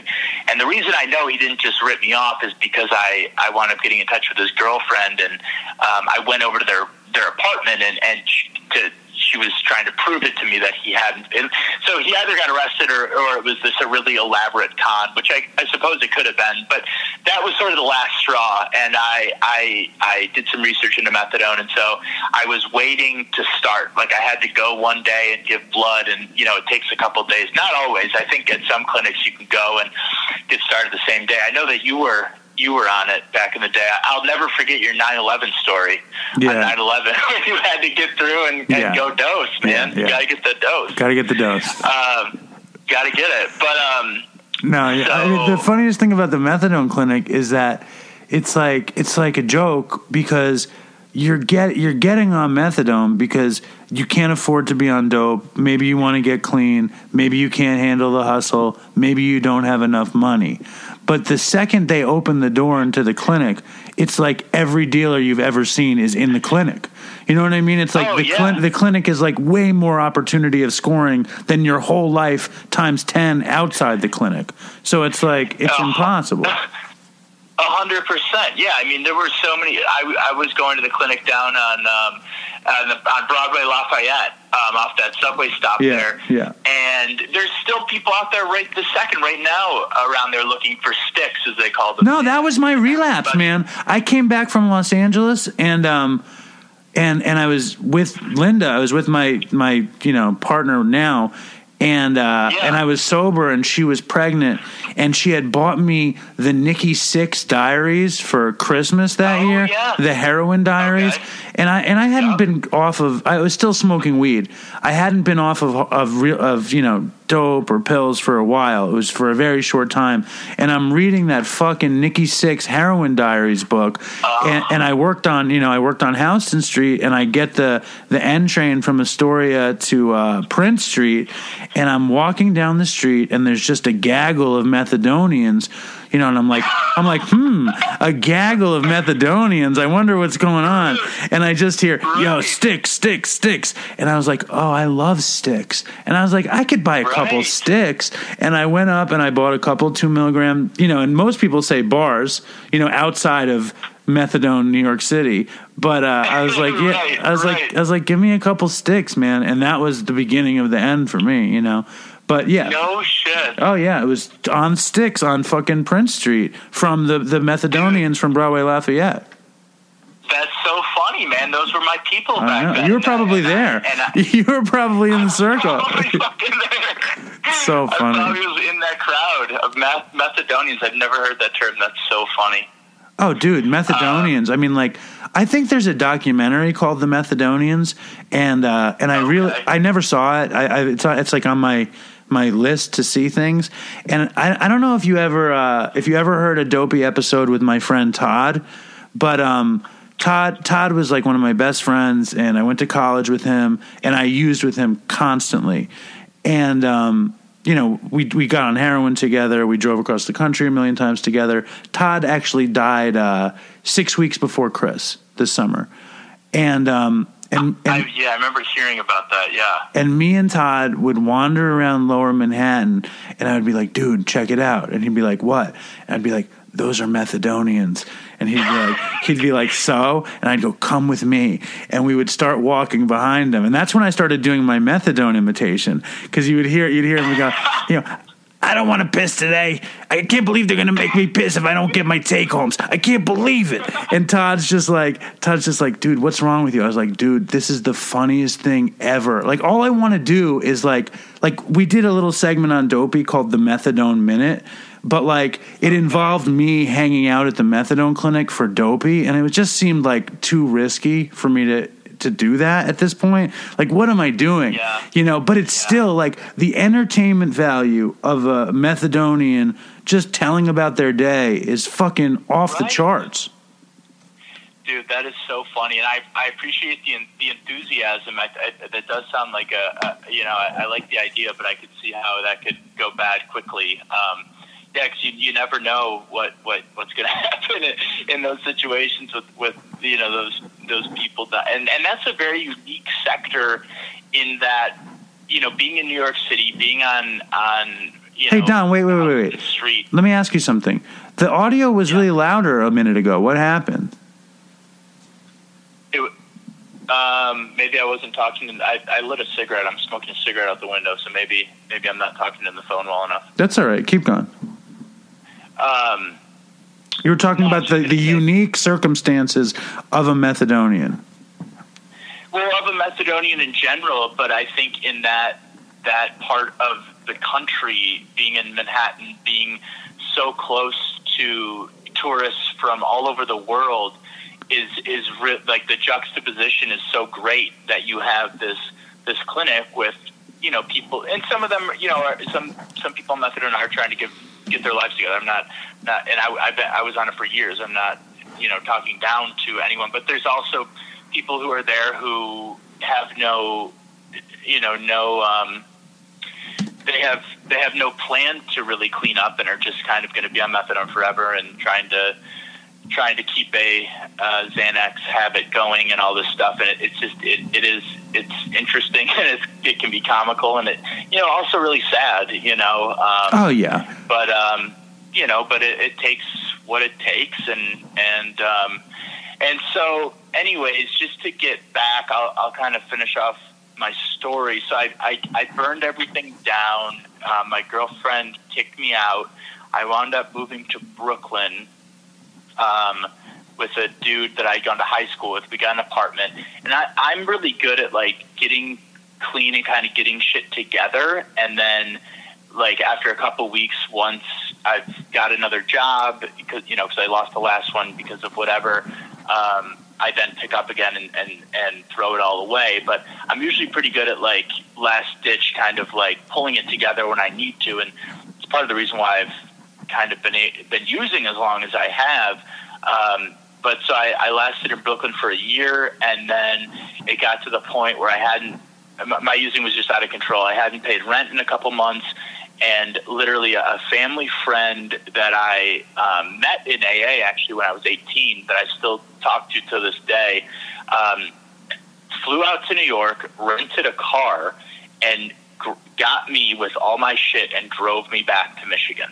I mean that's and and and he did it because he said if if I didn't do this, you were going to be coming back to Michigan in a body bag and and you know the reality of, of overdose and death I, I, is is is something that I've always thought. You know, I, I think every addict thinks it's not going to be me. You know, I'm sure that, that Chris thought the same thing. Your friend Todd. I mean, millions of people out there, you know, who've overdosed. You know, nobody thinks it's going to be them, and then it is. And um, you know, I was I was just so so lost and so you know, it's just in outer space, and and so I got back here, and um, Let me ask you something before before you before you finish that thought. Um, was there Yeah. any sort of like crash and burn bottom, or were you just like skimming the bottom in Brooklyn, just still with the speedballs, still with shooting coke? Were you still working? Like, what was the actual end of it?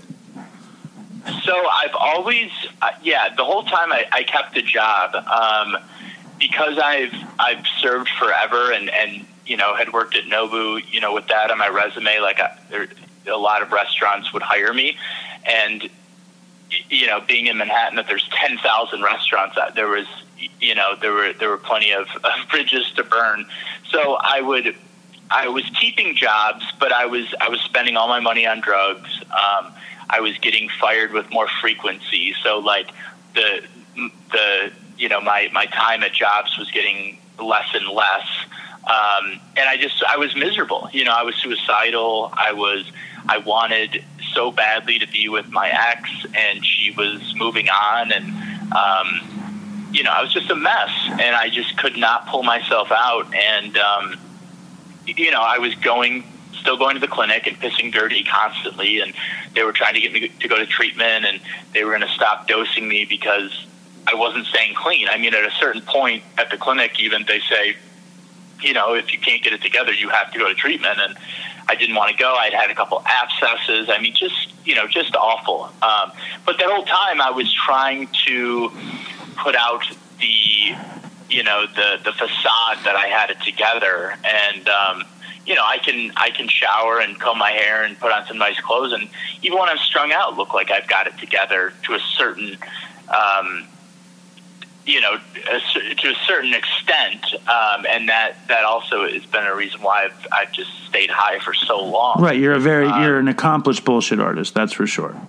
Yeah, absolutely. I mean, years of practice, and um, you know, you learn the tricks of the trade. Um, but I just got tired, and um, and so I moved back to Michigan. I was fucking miserable. Um, didn't want to be here. Wanted to be in New York. Felt like I had really failed, and um, I just was on methadone for a little while. I, I, I stopped using, but then, you know, I, I got a job here in Michigan and um, started right back at it. And, and, and I was going, you know, to um, to Detroit where there was overdoses happening like daily, and um, you know, I I'd somehow acquired a car and was was driving to Detroit and like nodding out on the freeway and um, wound up getting pulled over got put in jail because I didn't have insurance and you know had syringes and drugs in the car that they, they in the in the center council that they didn't find. I mean, I just kept getting like break after break after break, and then finally, um, I was I had just it wasn't even anything that happened specifically. It was just like a series of really bad stuff. I was I decided to go to treatment and to get off methadone and. Um, and so I went to Sacred Heart in April, this last April, and stayed for 30 days and got off methadone, and then uh, moved out to Ann Arbor here, uh, where I am currently.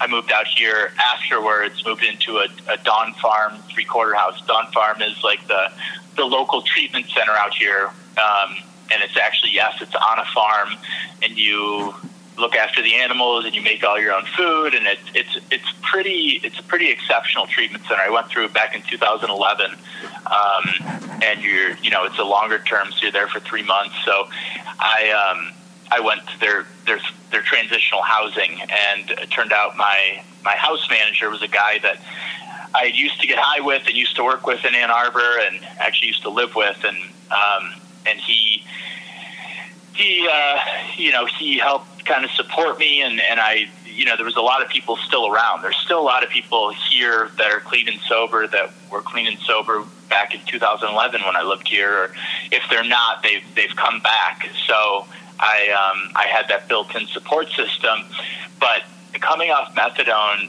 I was so sick. Like they, yeah. they brought me down eight, eight milligrams a day while I was in treatment, and then I w- was off for two days, and then I did five days of Subutex but for 30 days afterwards, and it, it literally it got worse as time went on. Yeah. Um, there was a whole week where I felt like I was like a 90 year old man with with terrible arthritis. Like when they when they talk about it coming out of your bones, I mean, I I experienced it. It was fucking awful. What was your What was your highest dose that you came off of? Um, one. it, for, this I came off 120 milligrams when I went into Sacred Heart. I've been as high as like 160, right. but I was on 120 at Sacred Heart. So it's a pretty high dose, um, and I've been on it for five years. You know, so I my body just didn't know what the fuck to do. I couldn't eat, you know, no appetite. But I kind of somehow I got through it. I lasted a month. Um, until I got a job and started and had money in my pocket and and um, and had a means to, to get high, and and uh, so I took a Lyft down to Detroit because my I didn't have my car, and um, and started taking like daily Lyft Lyfts to Detroit. And what I was doing is, if I didn't have money, I would book the Lyft driver, and I would say, "Listen, um, if I give you a really nice tip, will you like you know if I give you a sixty dollar tip, will you give me twenty dollars in cash back? Because the Lyft account was attached to my mom's credit card, Right. Which uh, Classic scam. You know, pretty classic scam. Yeah, I mean, I'm still I'm, I'm paying her back for that now finally, but um, but for the time, you know, it uh, it it it you know I accomplished what I needed to. But so very quickly, I got kicked out of transitional because I was using. This was in. Um, this was this summer. This was like June, and I was actually homeless for like four days. I was sleeping.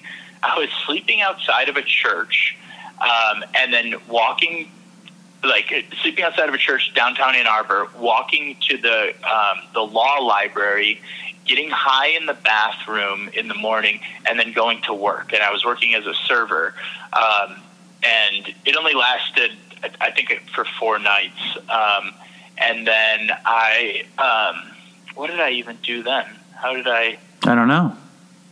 Oh, I, I got into another three quarter house through this buddy of through this this the guy who saved me from New York. He he foot the bill for this three quarter house, but it I got in and and it was one of these three quarter houses where everyone was using, and so now I, I kept using, but I had a, a roof over my head. But by this time, and by this time, I had gotten some connects in Ann Arbor and was was back at it, you know, and, and was right back where I had been in New York, you know, a year and a half prior, where I was just waiting tables just to stay high, and I was fucking miserable, and um, and so it was around the summer that I started to go back to meetings and really giving things a shot, um, and had put a couple weeks together, and then um, about a month and a half ago, about five weeks ago. I had had two weeks clean, and I, I had gotten this new restaurant job because I had lost the other one. And, Wait, when was Uh, this? and pardon? This was when? This was five weeks ago, so Okay. I've got I've got 33 days clean today, and th- this was just before then. Um, and I ha- I had a couple I had a couple weeks when I wa- when I went into work, and this girl that I'd kind of been fooling around with a little bit had uh, was prescribed Xanax, Mm. and we were like putting our our stuff away, and she like went into her purse and took one. uh, And I was, and I asked her what it was. I was like, you know, what, what's that? And and she told me, and she wound up giving me gave giving me one, and so I took a full bar, um, and it was like nine thirty in the morning. It was a brunch shift, and this place I was working does does a, a pretty big brunch crowd, and um, so basically after like a half hour, I was blacked out trying to wait on you know wait on these tables. um, yeah. And you know, I, and I know that you, being a server, you know, I'm sure that you've done it high before. It's it's not fun, and and people were not happy because I kept forgetting their coffee. And, Ah, waiting and, tables. uh, waiting tables on benzos is the worst. That's like the worst Oh, drug. To- I mean, I think maybe waiting tables stoned is worse than waiting tables on benzos because you're paranoid when you're. You know what I mean? Because you're like, do they know I'm high? At least on benzos, you're relaxed, but they you forget everything though. It's ridiculous. Right, you're right. You're forgetting stuff, but you're not worried about them finding out. But people knew something was up, and by the end of the shift, my coworkers were like, "Well, you know, what the fuck is going on with you?" And I actually work with a few people in recovery who Who you knew? know, who knew that I was on drugs, and I claimed that I had that I had a migraine. You know, the classic excuse: I just have a really bad migraine, and I was supposed to work that night, and they sent me home, and that was the end of that job. So that was that was five weeks ago, and um, you know that night I I you know decided since I had already relapsed to you know to uh, to get some heroin and some coke, which I did, and then um, and then that was the last time that I used. So the next day, I went to a meeting and just got totally honest, and um, you know got a sponsor shortly thereafter, a guy that I've known for a while who you know is really into the book and got going on the steps, and, and I've been to at least a meeting every day since.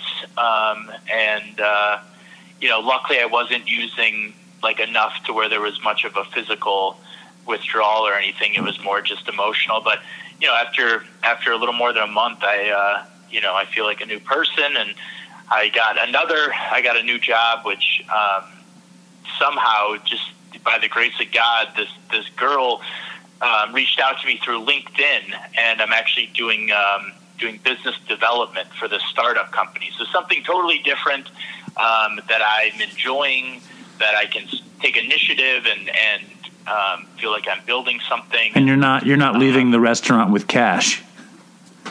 That too, yes. I get paid once a month, um, which I started like the day after they got paid. So I haven't. I've been broke for you know three and a half weeks, which is Safe. has also sort of been a godsend. Everything kind of fell into place, and um, you know, it's just it's all there for me to to just to just embrace. You know, um, I'm my own worst enemy by far, and um, I just I'm just trying to stay out of the way and just kind of let let God uh, take the wheel, as they say. You know, as as corny as that that sounds, you know, it, it really it makes a big difference. The prayer and the um, reaching out, trying to be of service. I've got a couple commitments at the meetings, and you know, it, it's making a big difference. And so, you know, for anyone out there who who is struggling, um, you know, there's a lot to be said for for finding a meeting and going and and even if it's not to the whole group, just finding somebody there to, to be honest with and just you know tell them what's going on and and um, you know asking for help can be profound and then and then letting that person help you. Um, Totally. you know the first the first week was definitely tough, but now you know in all honesty, I, ha- I really haven't even thought about getting high for the last three weeks. You know? Why do you think? Well, uh, Don, why do you think that is? I think, well, partly, partly it, it, it's been I've been broke. I mean, so that's money is definitely a trigger. When I have money, it, it, it you know, it's it's easy for me to justify thinking I can just do it once, which I've never gotten high once in my whole life. It always just starts that that cycle over again. Um, that being said, there has been a couple instances in the last month where I I have had the means to get high, but um, I think I think um, just the daily surrender and sort of um, the, you know the the meeting certainly um, because I, I I even even throughout all the years you know I've never been consistent with meetings. Like I do enjoy going but I would go when I wanted to. And and now I I have meetings put in place that I go to every night. I've got commitments at three of them. You know that's where all my people are. And um, and so I, I think just surrendering, surrendering to, to the program, surrendering, surrendering to a higher power, um, it's just that, that sort of giving up. And um, Well, giving up is, is critical. But let me ask you something. Let me ask you something that might offend you. Um, do you ever get worried that you're bullshitting yourself? Because you're such a bullshit artist, and you do, you know, I, I don't know you that well, but I know that you've been around this thing for 13 years, you know, actively, Yeah. you know, undoing it every time you're doing it, picking up the lingo every time, you know, swearing yourself off. Like at some point, I mean, and you bullshit yourself. You know what I mean? That's Absolutely. and, and that's scary, isn't it? it, is, you know, I mean, and and on some level, I may very well be bullshitting myself. I think Well, I'm not I saying think- no, dude. I'm not saying you're bullshitting yourself. I'm saying like you you sound great, and like when I talked to you the other day, and you were talking about you know, and I'm going to mess up the quote, but like you know, I, I hear pe- from people like that listen to Dopey all the time, and they complain that I. uh you know that I talk about AA too much. I talk about twelve step too much, and and these are people. Okay. These are people that um that aren't clean. You know what I mean? And maybe they don't need to be clean. You know what I mean? And maybe they do. But like you said to me the other day, rarely, what's the quote? Rarely have we seen somebody trying to do this wholeheartedly fail. You know, what's, what's the actual quote? Do you know it? Rarely have we seen a person fail who has thoroughly followed our path. Exactly. And and I yeah. think that's that's critical for these people who are listening to the show and wondering why they're using. It's because they're not really following the path. And I was just like you. I bullshitted myself forever. And in the end, I just needed to get clean. Like I couldn't live with it anymore. And I was like, fuck it. I'm gonna find. I, I was just like you. I didn't want to work steps. I didn't want to be there. I didn't want to fucking do any of it. But in the end, I needed to get clean. So I said, I'll just do whatever you tell me to do because I knew that if I took suggestions, if I actually did it, that maybe things could change because I had never done it. And then when I did take suggestions, things did change. Well, and that's I think that that's exactly right. That's it in, in a nutshell, and that's where I'm at with it too. I've I've spent 13 years getting high and in and out of treatment and hurting people and hurting myself, um, and and and been shown this program but never done it, never Yeah. taken the suggestions, and I'm finally at a point where I'm 30 years old, and it's like it's not cute anymore. Um, it's not fun anymore and I'm I'm I'm ready to have a life. I'm sick of of, of never having money, of never having consistency, you know, um, not having any any prospects in general. And so for me, it's just finally gotten to a place like like you just mentioned where I ha- I have to be willing to just do whatever the fuck I'm told, regardless of how I feel about it. And that's something that I'm trying to be cognizant of as well is the way that I feel doesn't really mean shit. Um, there's gonna, I'm gonna be, I'm gonna have adverse reactions to a lot of things, as far as getting up and going to work, going to a meeting, you know, making, paying a bill, whatever the fuck it is. It doesn't matter how I feel about it. I just have to do it. And I'm finding that by taking these little actions, taking these little suggestions, it gets easier and and and I you know you start to build momentum. And if I do fuck up and, and don't you know follow through on a phone call or don't you know whatever it is um, I just I don't throw in the towel like maybe I would have in the past. I just say okay you know I'm not perfect. Um, what can I do now though that's going to bring me you know move me forward? Um, it, it's just about about having a life today. And and I've seen so many people you know, who have lives literally beyond their wildest dreams. And I, I used to hear that in the program, and it, and it pissed me off. And, Yeah. But but I. It's like, what the fuck? What know? the fuck is this guy dreaming about? That his life is that good? It's like, who the fuck is he kidding? Well, right, but I think that what they, they mean by that is that when you get clean, or as I've been clean, things have occurred in my life that, that certainly would have not would not have happened had I not been clean, undoubtedly.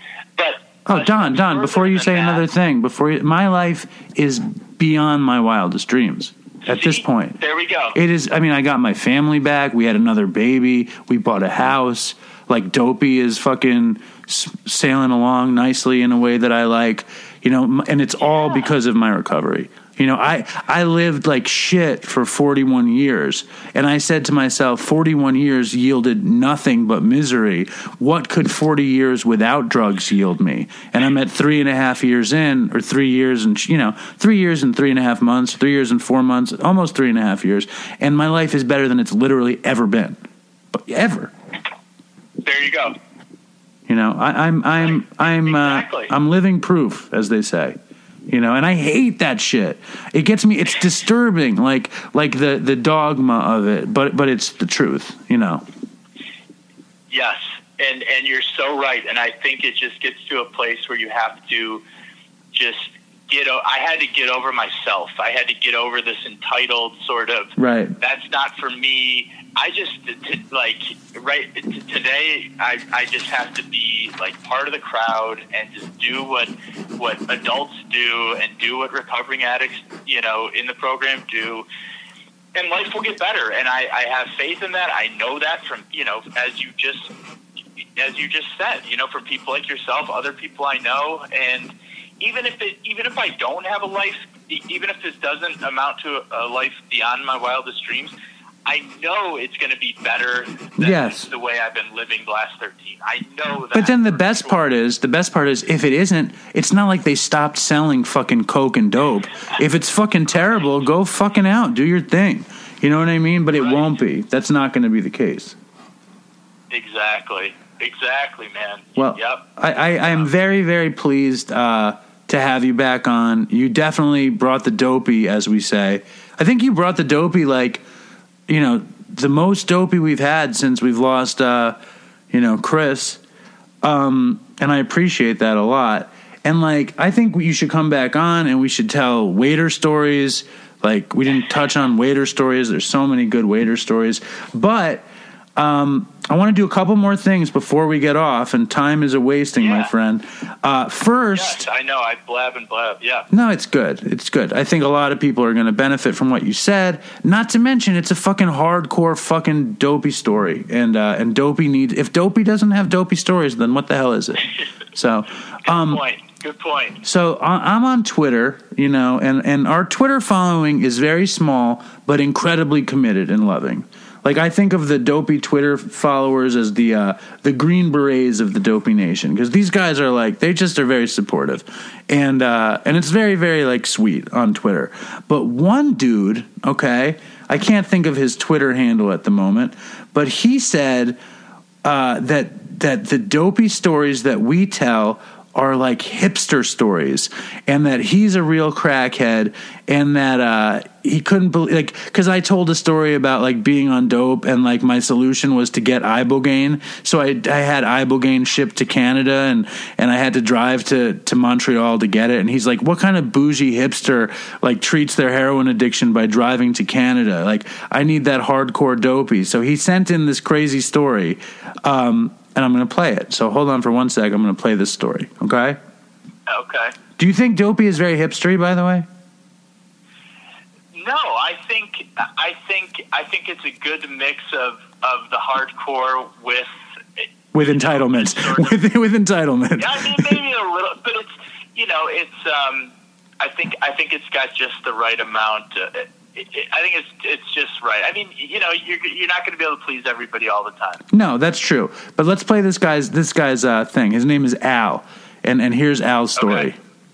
Okay, Dopey Nation. This is Al M from Pennsylvania. Uh, my clean date's 21312. Uh, this is my dopey story. Okay, so um, early 2000s, um, uh, we're out in the streets doing what we do.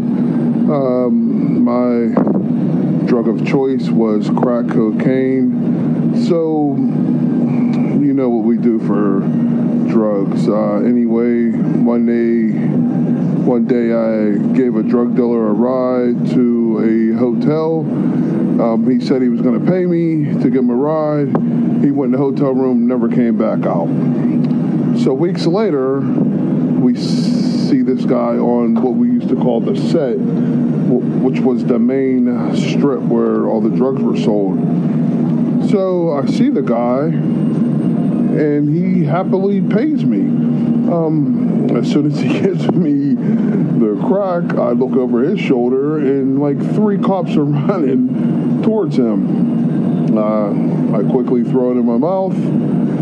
Uh, he pulls out this big old bag of crack and throws it on the ground. I remember looking at that bag of crack on the ground like, damn, I should just pick it up and run. Uh, anyway, so everybody there is arrested and taken to a holding cell. Now, I had the crack in my mouth that he had given me, which I quickly swallowed once I was handcuffed.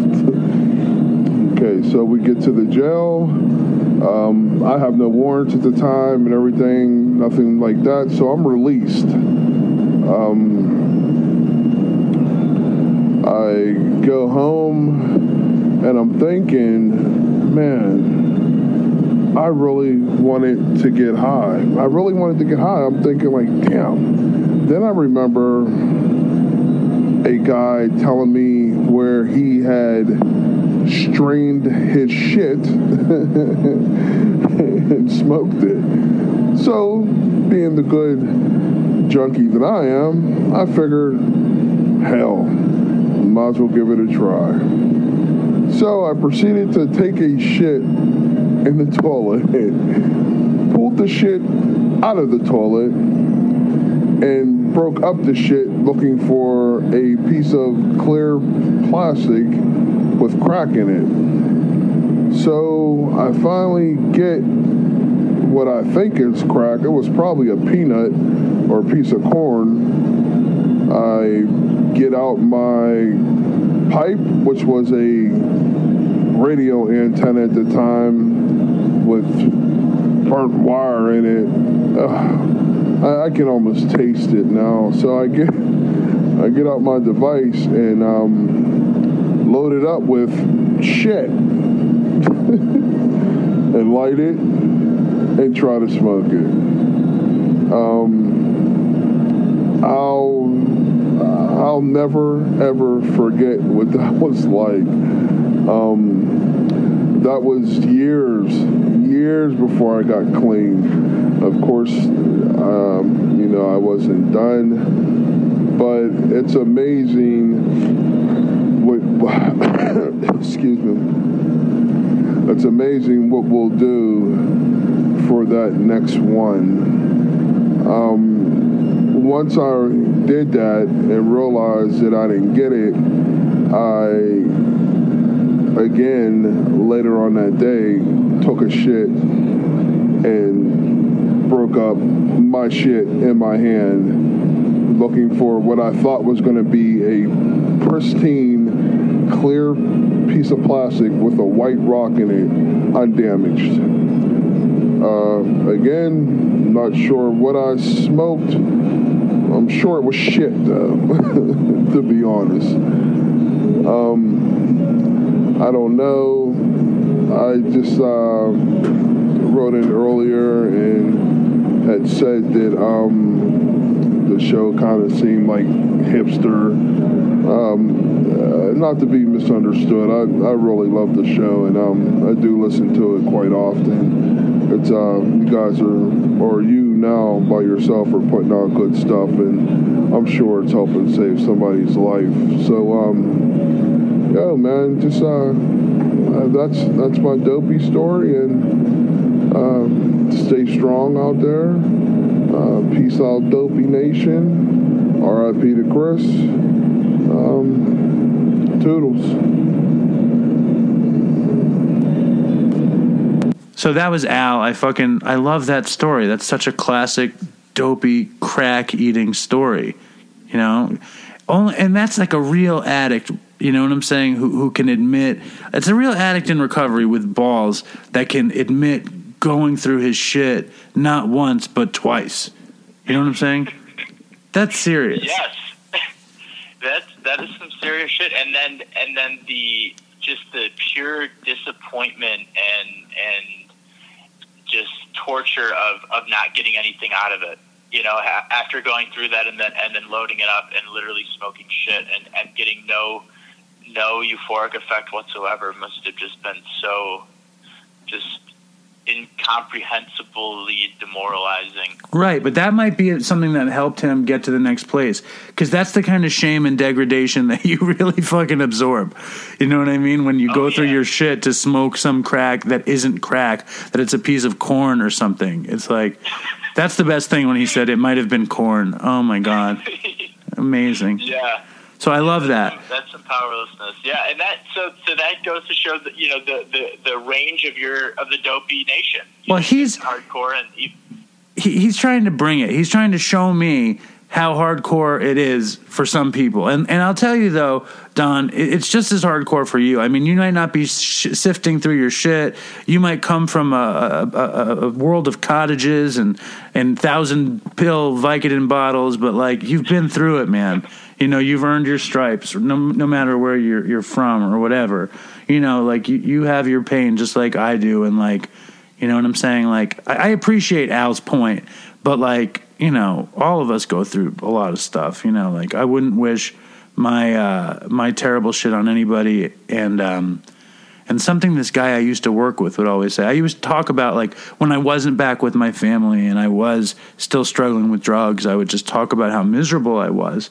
And this guy would always say, well, if everybody took their problems and threw it in the middle of a circle, you'd always pick up your own problems. And I don't know if that's true right. or not, but I love that expression because well, they're yours. Yeah. You've earned them. Yeah. You understand them, you know? Um, now, before we go, I, we invented this little game on Dopey. It's called the stash word, okay? And on the stash word, uh, we have some words, right? and I'm going to describe the word, and you're going to tell me what I'm describing. We're going to play the game for exactly one minute. We've only played it one time before with this writer recovery guru named Anna David, and she didn't. She only got three.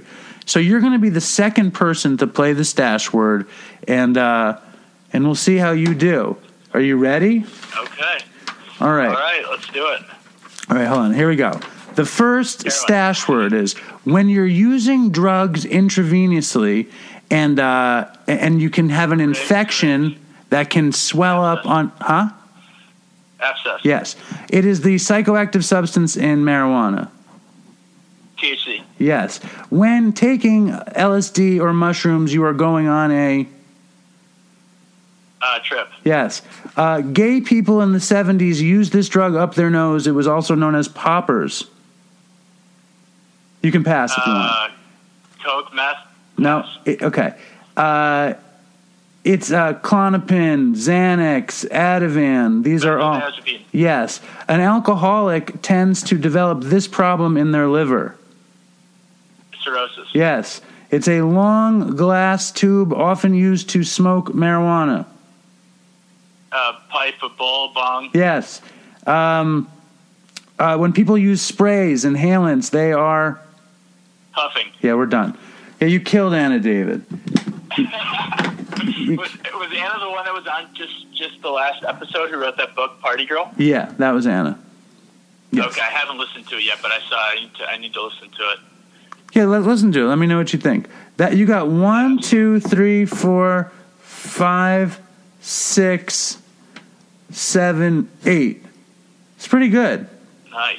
Yeah. What I really need to What do is one. amyl nitrate. Oh, that would I wouldn't have gotten that for a while. Yeah, that's an What do you old. need to do though? Uh, we we need to like uh, get sound effects in the game. I need buzzers and whistles and shit. Like, see, that doesn't really work. This I, I like that, and I need like like we need to you know dopey needs a lot of work in order to like be what it's supposed to be. Especially i'm sitting in my attic alone on the phone holding the phone up to the mic. So dopey needs needs some work and uh but thank you very much for coming on don. You're awesome. Hey man, it's an honor, and you know, it, it Dopey is is is awesome, man, and it's uh, it's your baby, and you know, and and I know that you know you've had to you've had to deal with with doing it without Chris and and going through all that, and you know, so you're doing you're doing great, man, and uh, keep it going, and yeah, it's an honor to be on, and I hope to uh, to, to get on again sometime soon. right on man all right have a good night we'll talk soon okay All right, brother. all right Sounds good, Dave. Thanks for having me on. thanks man Toodles. So that was classic dopey guest Don. Sounds like he's on the the right foot, and let's hope he stays that way. And uh, some serious dopey shit there. Um, now I was gonna do some, you know, ending thoughts, some sort of op-ed piece kind of thing, if you will. But uh, instead, I was talking to my friend Justin, and Justin's on the phone right now. Say what's up. What's up? There's Justin, my my very good friend who co-wrote Good So Bad and has worked on a million things. He's a big shot in the lower Manhattan. He doesn't like me to talk about too much what he does. He's very nervous about the Dopey Nation finding him. But um, Justin and I were talking. Justin's a huge reggae fan, and uh, there's a, a great development in the world of reggae that I think the Dopey Nation should know about. And Justin, why don't you why don't you inform the Dopey Nation of what recently just happened? Well, the greatest living reggae artist, Buju Banton, was just released from prison Okay, and re- repatriated to Jamaica. repatriation. Yes, I never knew what repatriation was. it means return to your homeland. So, okay, good. So, why and Buju Banton had gone to jail because of what? I, I think that was some sort of serious dopey was- story. He was set up by federal agents in a drug deal. Um, he was on a plane coming back from a show, I think, in Spain, and um, a a federal, you know, a federally paid informant happened to be sitting next to him in first class on this plane. Um, made friends with him on the and then pursued him for months or even over a year afterwards to try to get him to do a drug deal. And finally, uh, Buju agreed to do it. And uh, of course, the minute that they had him on tape um, agreeing to do it, the agent swooped in and arrested him. Um, they tried him. I think the first time it ended in a mistrial. They tried him again, and then they put him in prison for almost ten years. Well, the weirdest part about that story is, like you said, you're talking about, you know, one of the, the biggest reggae stars in the history of reggae music, you know, possibly the most influential uh, dancehall artist ever. Uh, you know, Rastafarian, you know, leader of people. People loved Buju Banton and worshipped him. And yet he agreed to do this crazy Coke deal. Like, I, me and you had that conversation before. Why would well, he have ever agreed? thing to me, the strange thing to me, Dave, is all of the things you said, except for the last part, right? Great artist, one of the greatest living, you know, musicians, certainly the greatest living reggae artist. Um, Better you than know, Beenie Man. A great, a great hero, of course, a Okay. great hero in Jamaica um, and around the world to reggae fans.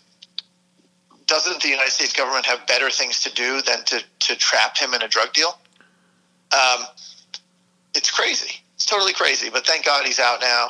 He's back home, and I'm sure he'll be making music soon.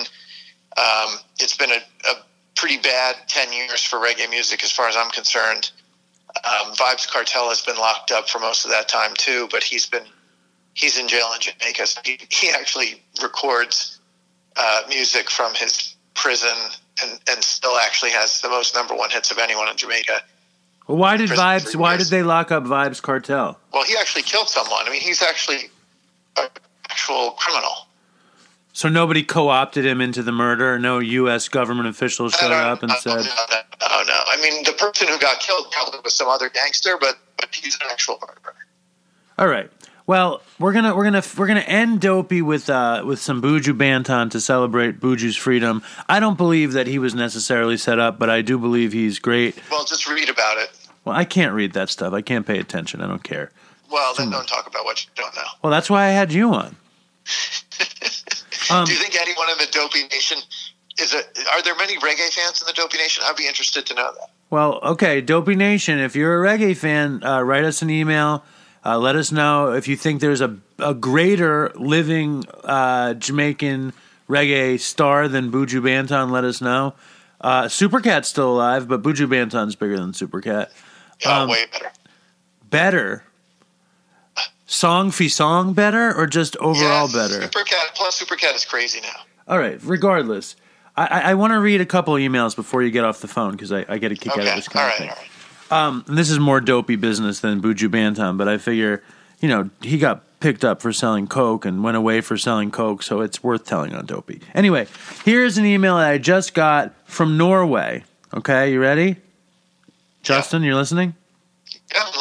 Now, Justin listened to every episode of Dopey, but he's not up to the last episode, episode 164. And this is about 164. You ready, Justin? Yep. He says, Dave, the last episode, 164, was by far the worst Dopey episode ever. It was not I funny. thought one, I thought 163 was actually the worst. the worst? Well, in the t- in the bottom five. The bottom five? That in my book, yes. Dude, the bottom five is always growing for you, too. You're always finding another No, episode. there's a new population in the bottom five. You're always trying to squeeze another one into the bottom five. Anyway, um, it hurts, man. It doesn't. That doesn't feel good. But anyway, let me You were continue. on you were on a roll for a while there. Were there some top five ones in the past few? I think so. I'd have to think about it, but probably. Well, I think you're a jerk. But let me continue. Um, blah blah blah. All right. Your guest Anna and yourself went on and on about how to succeed in the podcast business. Please stop. The That sounds really boring. huh? I, I, I mean, that sounds really boring. If you were Oh, shut up! You don't comment podcast. on it. Don't comment until you hear the episode. Just listen to the email. Uh, the conversation about the name of her podcast seemed to go on forever. Please stop now. That's two please stops from this fucking Norwegian. Um, I understand that you want to create a successful podcast, but this is not the way to go. like Roger knows how to make a fucking successful podcast, Justin. Let me continue. I understand. Okay, but this is not the way to go. If you continue with this approach, please rename Dopey to How to Make a Podcast to Podcast so I know when to unsubscribe. I think you should unsubscribe now, dude. Fuck I it. think this guy sounds very reasonable. let to me, me. let me finish. According to Live Science, there are 21 million people. He can't even fucking talk English right. There are 21 million people with substance abuse problems in the US. If you calculate that each of these addicts have 5 close relatives and friends, more than 100 million people is affected. Listen, Roger, it's are affected. Well, that's faulty logic there. Let me continue. By drugs in their day to day life. So there you go, Dave. There is your audience. You are welcome. No doubt that you can live of a good, dopey podcast. I don't know what the fuck he's talking about. Anyway, again, my wish is that you continue with the crazy dope stories because Well, they. that's, the, that's yes, I agree. Just Justin, shut up, man. I'm reading the fucking email. Because they are entertaining. However, the best moments in your podcast is when you dig deep into understanding and explaining addiction. Please, Dave, dig deeper. Also good. Also good. Why do people relapse? What was their thoughts weeks, days, hours before they start using again? At what point and why do addicts decide to go to rehab? Why do some stay clean and others do not? What feelings and thoughts do the relatives and friends of addicts have, both when the that addict was exactly what's good about the show. you're so anno- that's not what's good about the show. They should they should listen to another show. Anyway, both when the addict is using and when they are not. I really think that by digging deeper into these issues, you could expand your audience outside the junkie population and maybe pursue your he says pursuit, but I'm going to give him the benefit of the doubt in that. Maybe pursuit How well do you speak Norwegian? I don't. But I'm not writing some then. Norwegian podcast host and telling him that he sucks. Anyway, uh, and maybe pursue your your carrier. I think he's got some kind of translation program. Pursuit your carrier as a professional podcaster. Stay strong in Toodles. Best of luck and regards, Roger. Now, you agree with Roger, Justin. Uh, yeah, almost hundred percent. The only thing I wouldn't agree with is that the math was was faulty because what he's not taking into account is let's just say there are 21 million addicts in the U.S. Right. and they each have five family and friends. Yes. Some of the five family and friends are probably also addicts, so the number is not 100 million. Listen, you and Other, other you- than that, other than that, I'm 100% on board with Roger. you and Roger should start your own podcast on addiction. He doesn't want to start a podcast, and he doesn't want to hear about how to do a podcast. He wants to hear what's good about your show. Listen, if if you Just telling funny stories and and and sort of investigating and and pondering, you know, why people do this stuff. Dude, we barely talk about that, and you're like the biggest dopey fan there is. Well, those are the parts that I like the best. No, the part that you like the best is when I talk shit. Yes. Also, my favorite thing, um, my, if I if I thought about the best thing I ever heard on the show, probably the Big Bird story. That would be number one. Probably number two. Probably is when Chris told that story about having that bottle of of unknown liquid that he chugged, and it turned out to be some very powerful drug. I forget the name of it. GHB story, the, the Blue Yeah. Mountain Parade story. Yeah, that was great. Uh, those are the kinds of things that I like. I like this. My favorite stuff on the show is like when we just sit around and talk shit. Uh, that's my favorite stuff. And I also That's like. Sometimes it's good. I also like this stuff. You know, Roger is um he's a good guy. He's a nice Norwegian guy. But You should um, thank him for his advice. It's very good advice. Listen, I, think I, I don't thank you for this. I think you should back me up on this. I think if Roger wants to make some Norwegian addiction show, he should go make the fucking Norwegian addiction show. I think you should just take the advice and move on. No, I'm not going to move on. And he can't tell me what makes dopey dopey. I tell Roger what makes dopey dopey. You wouldn't have the show if, it, if there were no fans. There would be no show. Listen, Roger, Roger. I, I, I call the shots on what makes dopey dopey at this point. Chris is dead. I miss him. Roger, I'm with you 100%. Justin, are you fucking kidding me? You're going to take this Norwegian No, side on me? Totally on his side. Totally on his side. Why side. did I call you up? I don't know. You- You're It's boring with you're was bo- about to go to bed. You're boring with the Buju Banton newscast, and now Really? you're taking Roger's side. Okay, I didn't even think it's a good idea to talk about Buju Banton. I don't think many people on your show know who he is. Well, maybe They should check him out. they're gonna know now. Uh, they're gonna know right. now, and I'm gonna tell you this, uh, Roger. I do appreciate the advice. Um, I do think addiction is a very huge part about dopey because dopey is, after all, about drugs, addiction, and what else, Justin? Dumb shit. That's right. It's about drugs, addiction, and dumb shit. You got to keep the balance, though.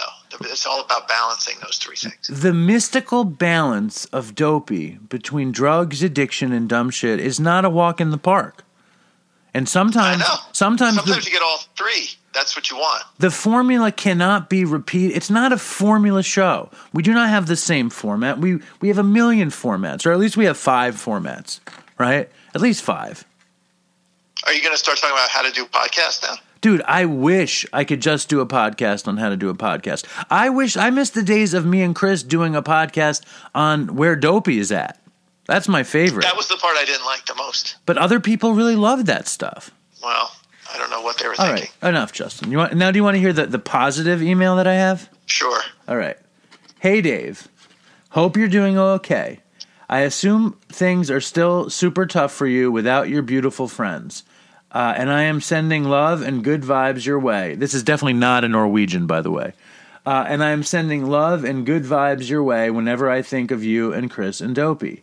And on that, Dopey is still smoking. Then two emoji hand clapping things. They don't even have hand clapping emojis in Norway, I don't think. Anyway, you're such a great interviewer, and I'm loving all the wicked guests. I meant to write, guests, huh? Wicked guests, he said. It's a woman. This is a woman. Oh, she.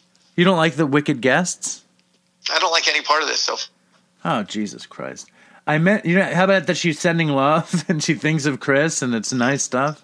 well, Come on. you know, that's not my thing. That's true. Anyway, you're such a great interviewer, and I'm loving all the wicked guests. I meant to write and tell you how impressed I was at your complex and compassionate interview with Andy Dick. Personally, I thought that guy was a misogynist, narcissist, and I wasn't wrong. It turns out, oh, sorry, I read that terribly. Personally, I thought that guy was a misogynist, narcissist, and I wasn't wrong, it turns out. Ha ha ha. But I also believe strongly in giving everyone a go, and you certainly did that, and it paid off from where I was sitting. You're so patient and positive. Unlike you, I agree. I agree with that. You did. That was a good. Unlike you, Justin, I'm so patient and positive. It's an inspiration. True. you Uh, listen, What? I do agree with this person that you've done some very good episodes recently, and that you, your interviewing skills have improved. I agree with that. so it seems like you agree with everything except for what I have to say.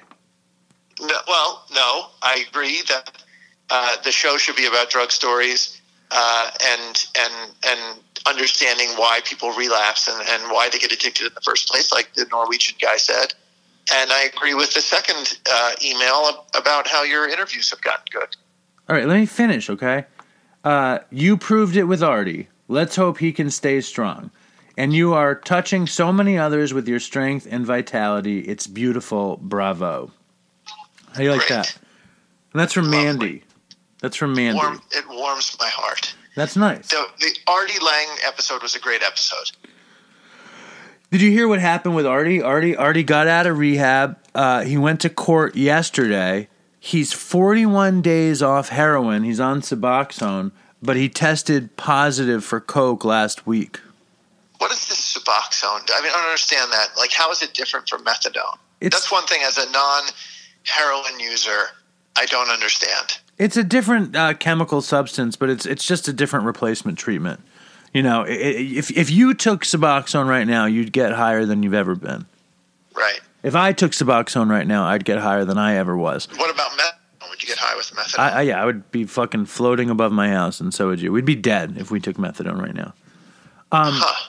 So um, Artie's on Suboxone. Artie tested positive for coke. But you want to hear something crazy? Can I ask you a question? You can ask do me anything. people ever do people ever get addicted to methadone or Suboxone first? It's rare. I'm sure there's Are they those like stories. gateway drugs? No, they're never gateway drugs. I think maybe sometimes I've heard about people who got prescriptions for methadone because they were coming off of another painkiller or something. But that's a good question. Let's throw it into the Dopey Dopey Nation. It's kind of interesting, right? Because if a, if a non-user would get high from them, theoretically, you could start with that. it doesn't give you the same. It's not. The, it's not as uh as uh, sought after high. You know, you'd get high. I remember the first time I did Suboxone, I had just started using heroin again, and uh, I was I was getting heroin from uh, kind of like this homeless shelter on Bowery. You know where that crazy hotel is on Bowery and like I want to say Fifth Street, like near that bar Phoebe's. There's that nice Yeah, hotel. where, like right where CBGB's used to be. Right. There, uh, half of the block is this nice hotel, and half the block is this homeless shelter. And I used to cop dope at that homeless shelter. And one time, they didn't have any heroin, and the guy gave me a bunch of uh, eight milligram Suboxones, which are these huge orange pills. And uh, and I got higher from the Suboxone than I did from his uh, gabbage uh, heroin. So, uh, I, but I don't think that most people. I'm sure that there are people that that start off on Suboxone because it's available and it gets them high. But the high doesn't sustain. You know what I mean? Once you're in, you're not getting high. You're getting maintained way quicker than you would be with heroin. And I'm also joking with Roger. I know Roger's point. He's very sweet. Whatever. I'm happy there are people in Norway that It's like. a very insightful email. Just come on, Justin. Can't you just get my back once in a while? I agree with Roger. You're such a dick. Um, what was I going to say? Oh, so Artie, you know what Artie did? What? Artie texted me. First of all, I went to see Artie perform in uh, near where you live in Levittown. Uh, I don't live near there. You live closer to Levittown than I do, Yeah, okay, go ahead. and uh, and he was good. And uh, but Linda wanted to get home quickly, and I brought a dopey hat for him. You know, so uh, I I gave the dope. There was some guy in a very nice suit. He looked like he owned the place, so I gave him the hat, and I said, "Would you give this to Artie?" And we left. And then an hour later, Artie's posting all these pictures on Twitter of him in the dopey hat. So that Oh, that's cool. that was awesome. And then Right. he, I texted him to thank him, and he told me that he's going to come out with a podcast, and he wants me to be on his podcast. Well, that'd be great. I'm sure it won't happen, but it was cool. It was a cool offer. He should just come on your podcast. It'd be easier for him. No, but he wants his own podcast. Yeah. He Well, has it's a- lot of work doing a podcast. Tell me Maybe you about could, it. You could podcast to, to Artie about doing a podcast. Uh, yeah, he knows how to do a podcast though. Artie's made like almost millions of dollars just podcasting. Didn't he do a podcast that he made people pay for? Yeah, he did a, a bunch of them. Yeah, I never, I never listened to that. Well, I, You know, I- I, I never listened to podcasts until I listened to your podcast. well, what podcast do you listen to besides my podcast? I don't really listen to many podcasts. Sometimes I listen to Joe Rogan now. Is there is there a podcast that you're aware of that's better than my podcast? Mm, uh, well, sometimes Joe Rogan is better than your podcast, but um, But wouldn't I- that I- wouldn't that also say that sometimes I'm better than Joe Rogan? yes, absolutely. Wouldn't you say I'm more often better than Joe Rogan than he is better than me? Well, I listen to yours much more than I listen to his, so it's hard to say. But a lot of people like this guy, Marc Maron, um, who the Dopey Nation mispronounced his name as Moran or Dude, Moron dude, or- listen. Off the air, you tell me you think I'm better than Joe Rogan. You can tell the Dopey Nation that you think I'm better than Joe Rogan. Sometimes, yes, absolutely. So when am I not as good as Joe Rogan?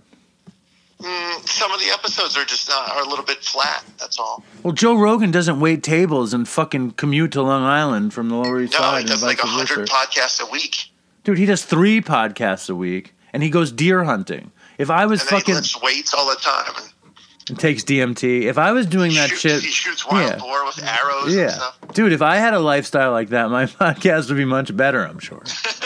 I'm serious. Um. Anyway, we're gonna we're gonna end the show now.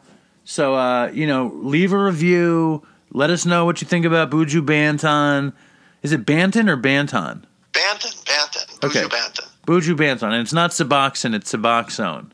Um, and um, you know, fucking follow us on Instagram. There's a lot of nasty people talking about Dopey on Reddit these days. Dopey Twitter is still very loving. I think Reddit. I don't know what Reddit is really, but it seems like a like a like a place where really creepy people hang out. you think it's a bad place? Yeah, go on there if you're in person. All right, so stay away from Reddit and let, unless you want to be supportive of the Dopey Nation on Reddit, which I could really use some some nice people on our Dopey Reddit page. That would be nice. Oh, and then there's another thing that happened. There was this huge. There's a because Justin is one of the the smartest people. Unfortunately, I have to admit that that Justin is one of the smartest people I ever met. So Well, thank you. you're welcome. Um, and Justin doesn't even have a Facebook account because he's so fucking smart, right, Justin? I don't belong to any of that. Yeah. So um, now, ju- on Facebook, there's a page called Dopey Nation, which is a closed group of uh, Dopey fans, right? And uh, and this week there was a, a major schism in the Dopey Nation, and feelings were hurt. And I just want to say to the Dopey Nation that we don't have any room for uh, hate in the Dopey Nation. We need just love in the Dopey Nation, and especially. I think a lot of this social media encourages hate because people can just say whatever they want without any consequences. willy nilly. They just say what they want, and they Yeah. and they don't realize that somebody on the it's one other of the end, worst things about it. right, and somebody on the other end is going to get hurt. So I, I just want to wish peace in the Dopey Nation, especially around Christmas time. I don't belong to social media, but my rule, if I did, would be don't say anything on social media that you wouldn't be willing to say to someone's face. Right, and you don't, but you're a pussy. You wouldn't say anything to anybody's face. That's not true, but I wouldn't. I wouldn't go around saying things on social media that cause me to get beat up if I said it to someone's face. Well, I think that's a good rule, and I, but more importantly, wouldn't you say there should be peace in the Dopey Nation this Christmas time? Absolutely, absolutely. and uh, and I'm sorry I called you a pussy. I don't mean it. Um, so everybody out there, just uh, you know, take care of each other. If you got problems, reach out. Uh, if you want Dopey to be less about podcasting and more about drugs and addiction, I vote for that. Yeah. well, it's going to be a hard sell. Uh, be in touch. Stay strong, Dopey Nation. And uh, you want to say you want to say the magic toodles for Chris? Sure. Toodles. You just say toodles. You don't mind even. You can just say it. What do you mean, toodles? I, I can never just say toodles. I say toodles for Chris because it makes me sick that Chris would say toodles. Disgusting. Well, I never had an issue with that. Why not? I mostly had an issue with how he room when he would say rum. He would say rum. Yeah, that would, that would always make me a little angry. But toodles, I never that never bothered me. So You- toodles. You want to hear something else that's crazy? Justin? Sure. The fourth person in the Dopey Nation just got a Dopey tattoo. Fourth Dopey tattoo Wow. that I didn't pay for. Wow. Amazing, right? Yeah. Do you think that they think I talk too much about podcasting, these people with the Dopey tattoos? Probably. I don't think they'd be getting tattoos about a podcast about podcasting.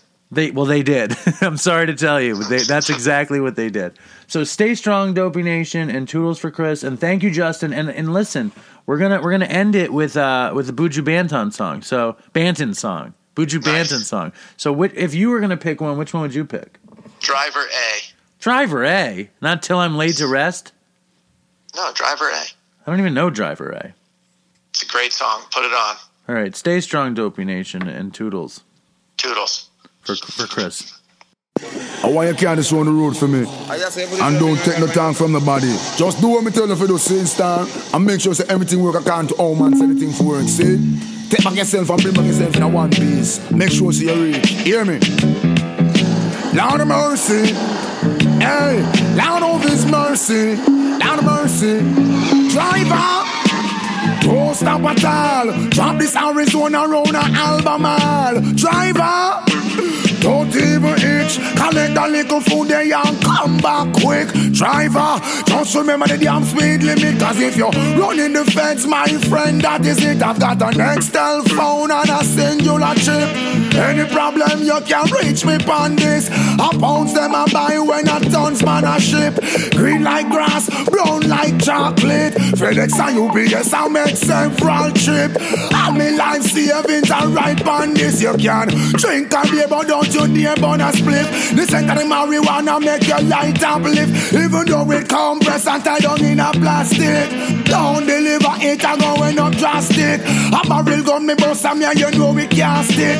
Me want change me zinc and put up the chroma stick.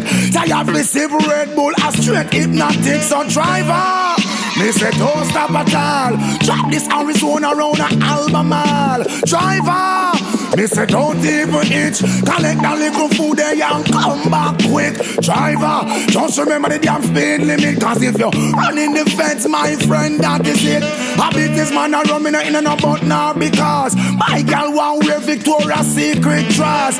Some no love here, so you feel put in pampas. Billy a informer with federal charge. Remember, don't care nobody in me yard. So watch me love and me no respect coward. I dep on mission, man, hustling hard.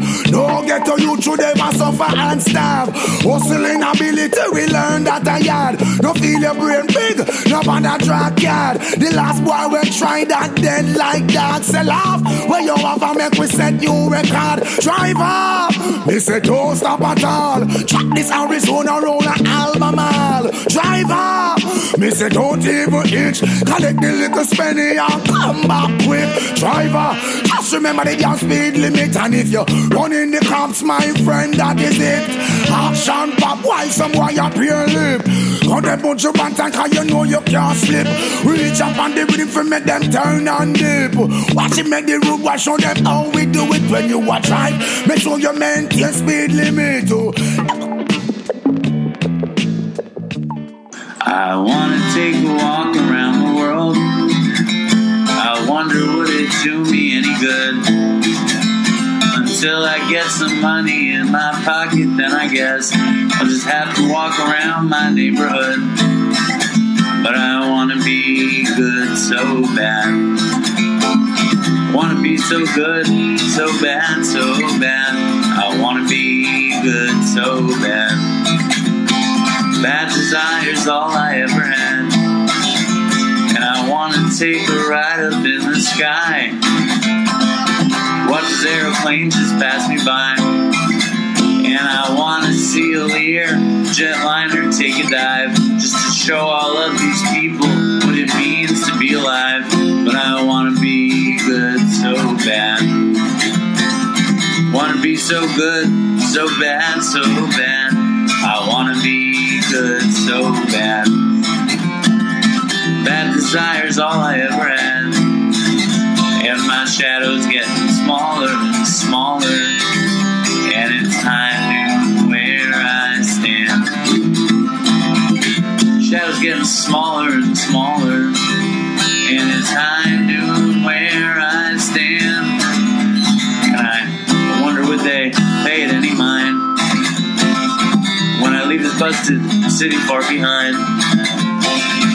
I'll take the high road, however far it winds, because peace and love are very, very, very hard to find. And I wanna be good so bad.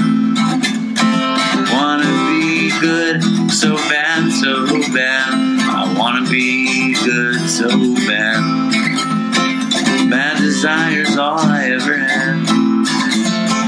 Damn it, all these suckers make me mad. And it's all I ever had. And it's all I ever had. These suckers make me mad, and I wanna call my dad, and it's all I ever had, and it's all I ever had, and it's all I ever had. And it's all I ever had. And these suckers make me mad, and it's all I ever had, and I wanna call my dad, and it's all I ever had, and it's all I ever had. And it's all I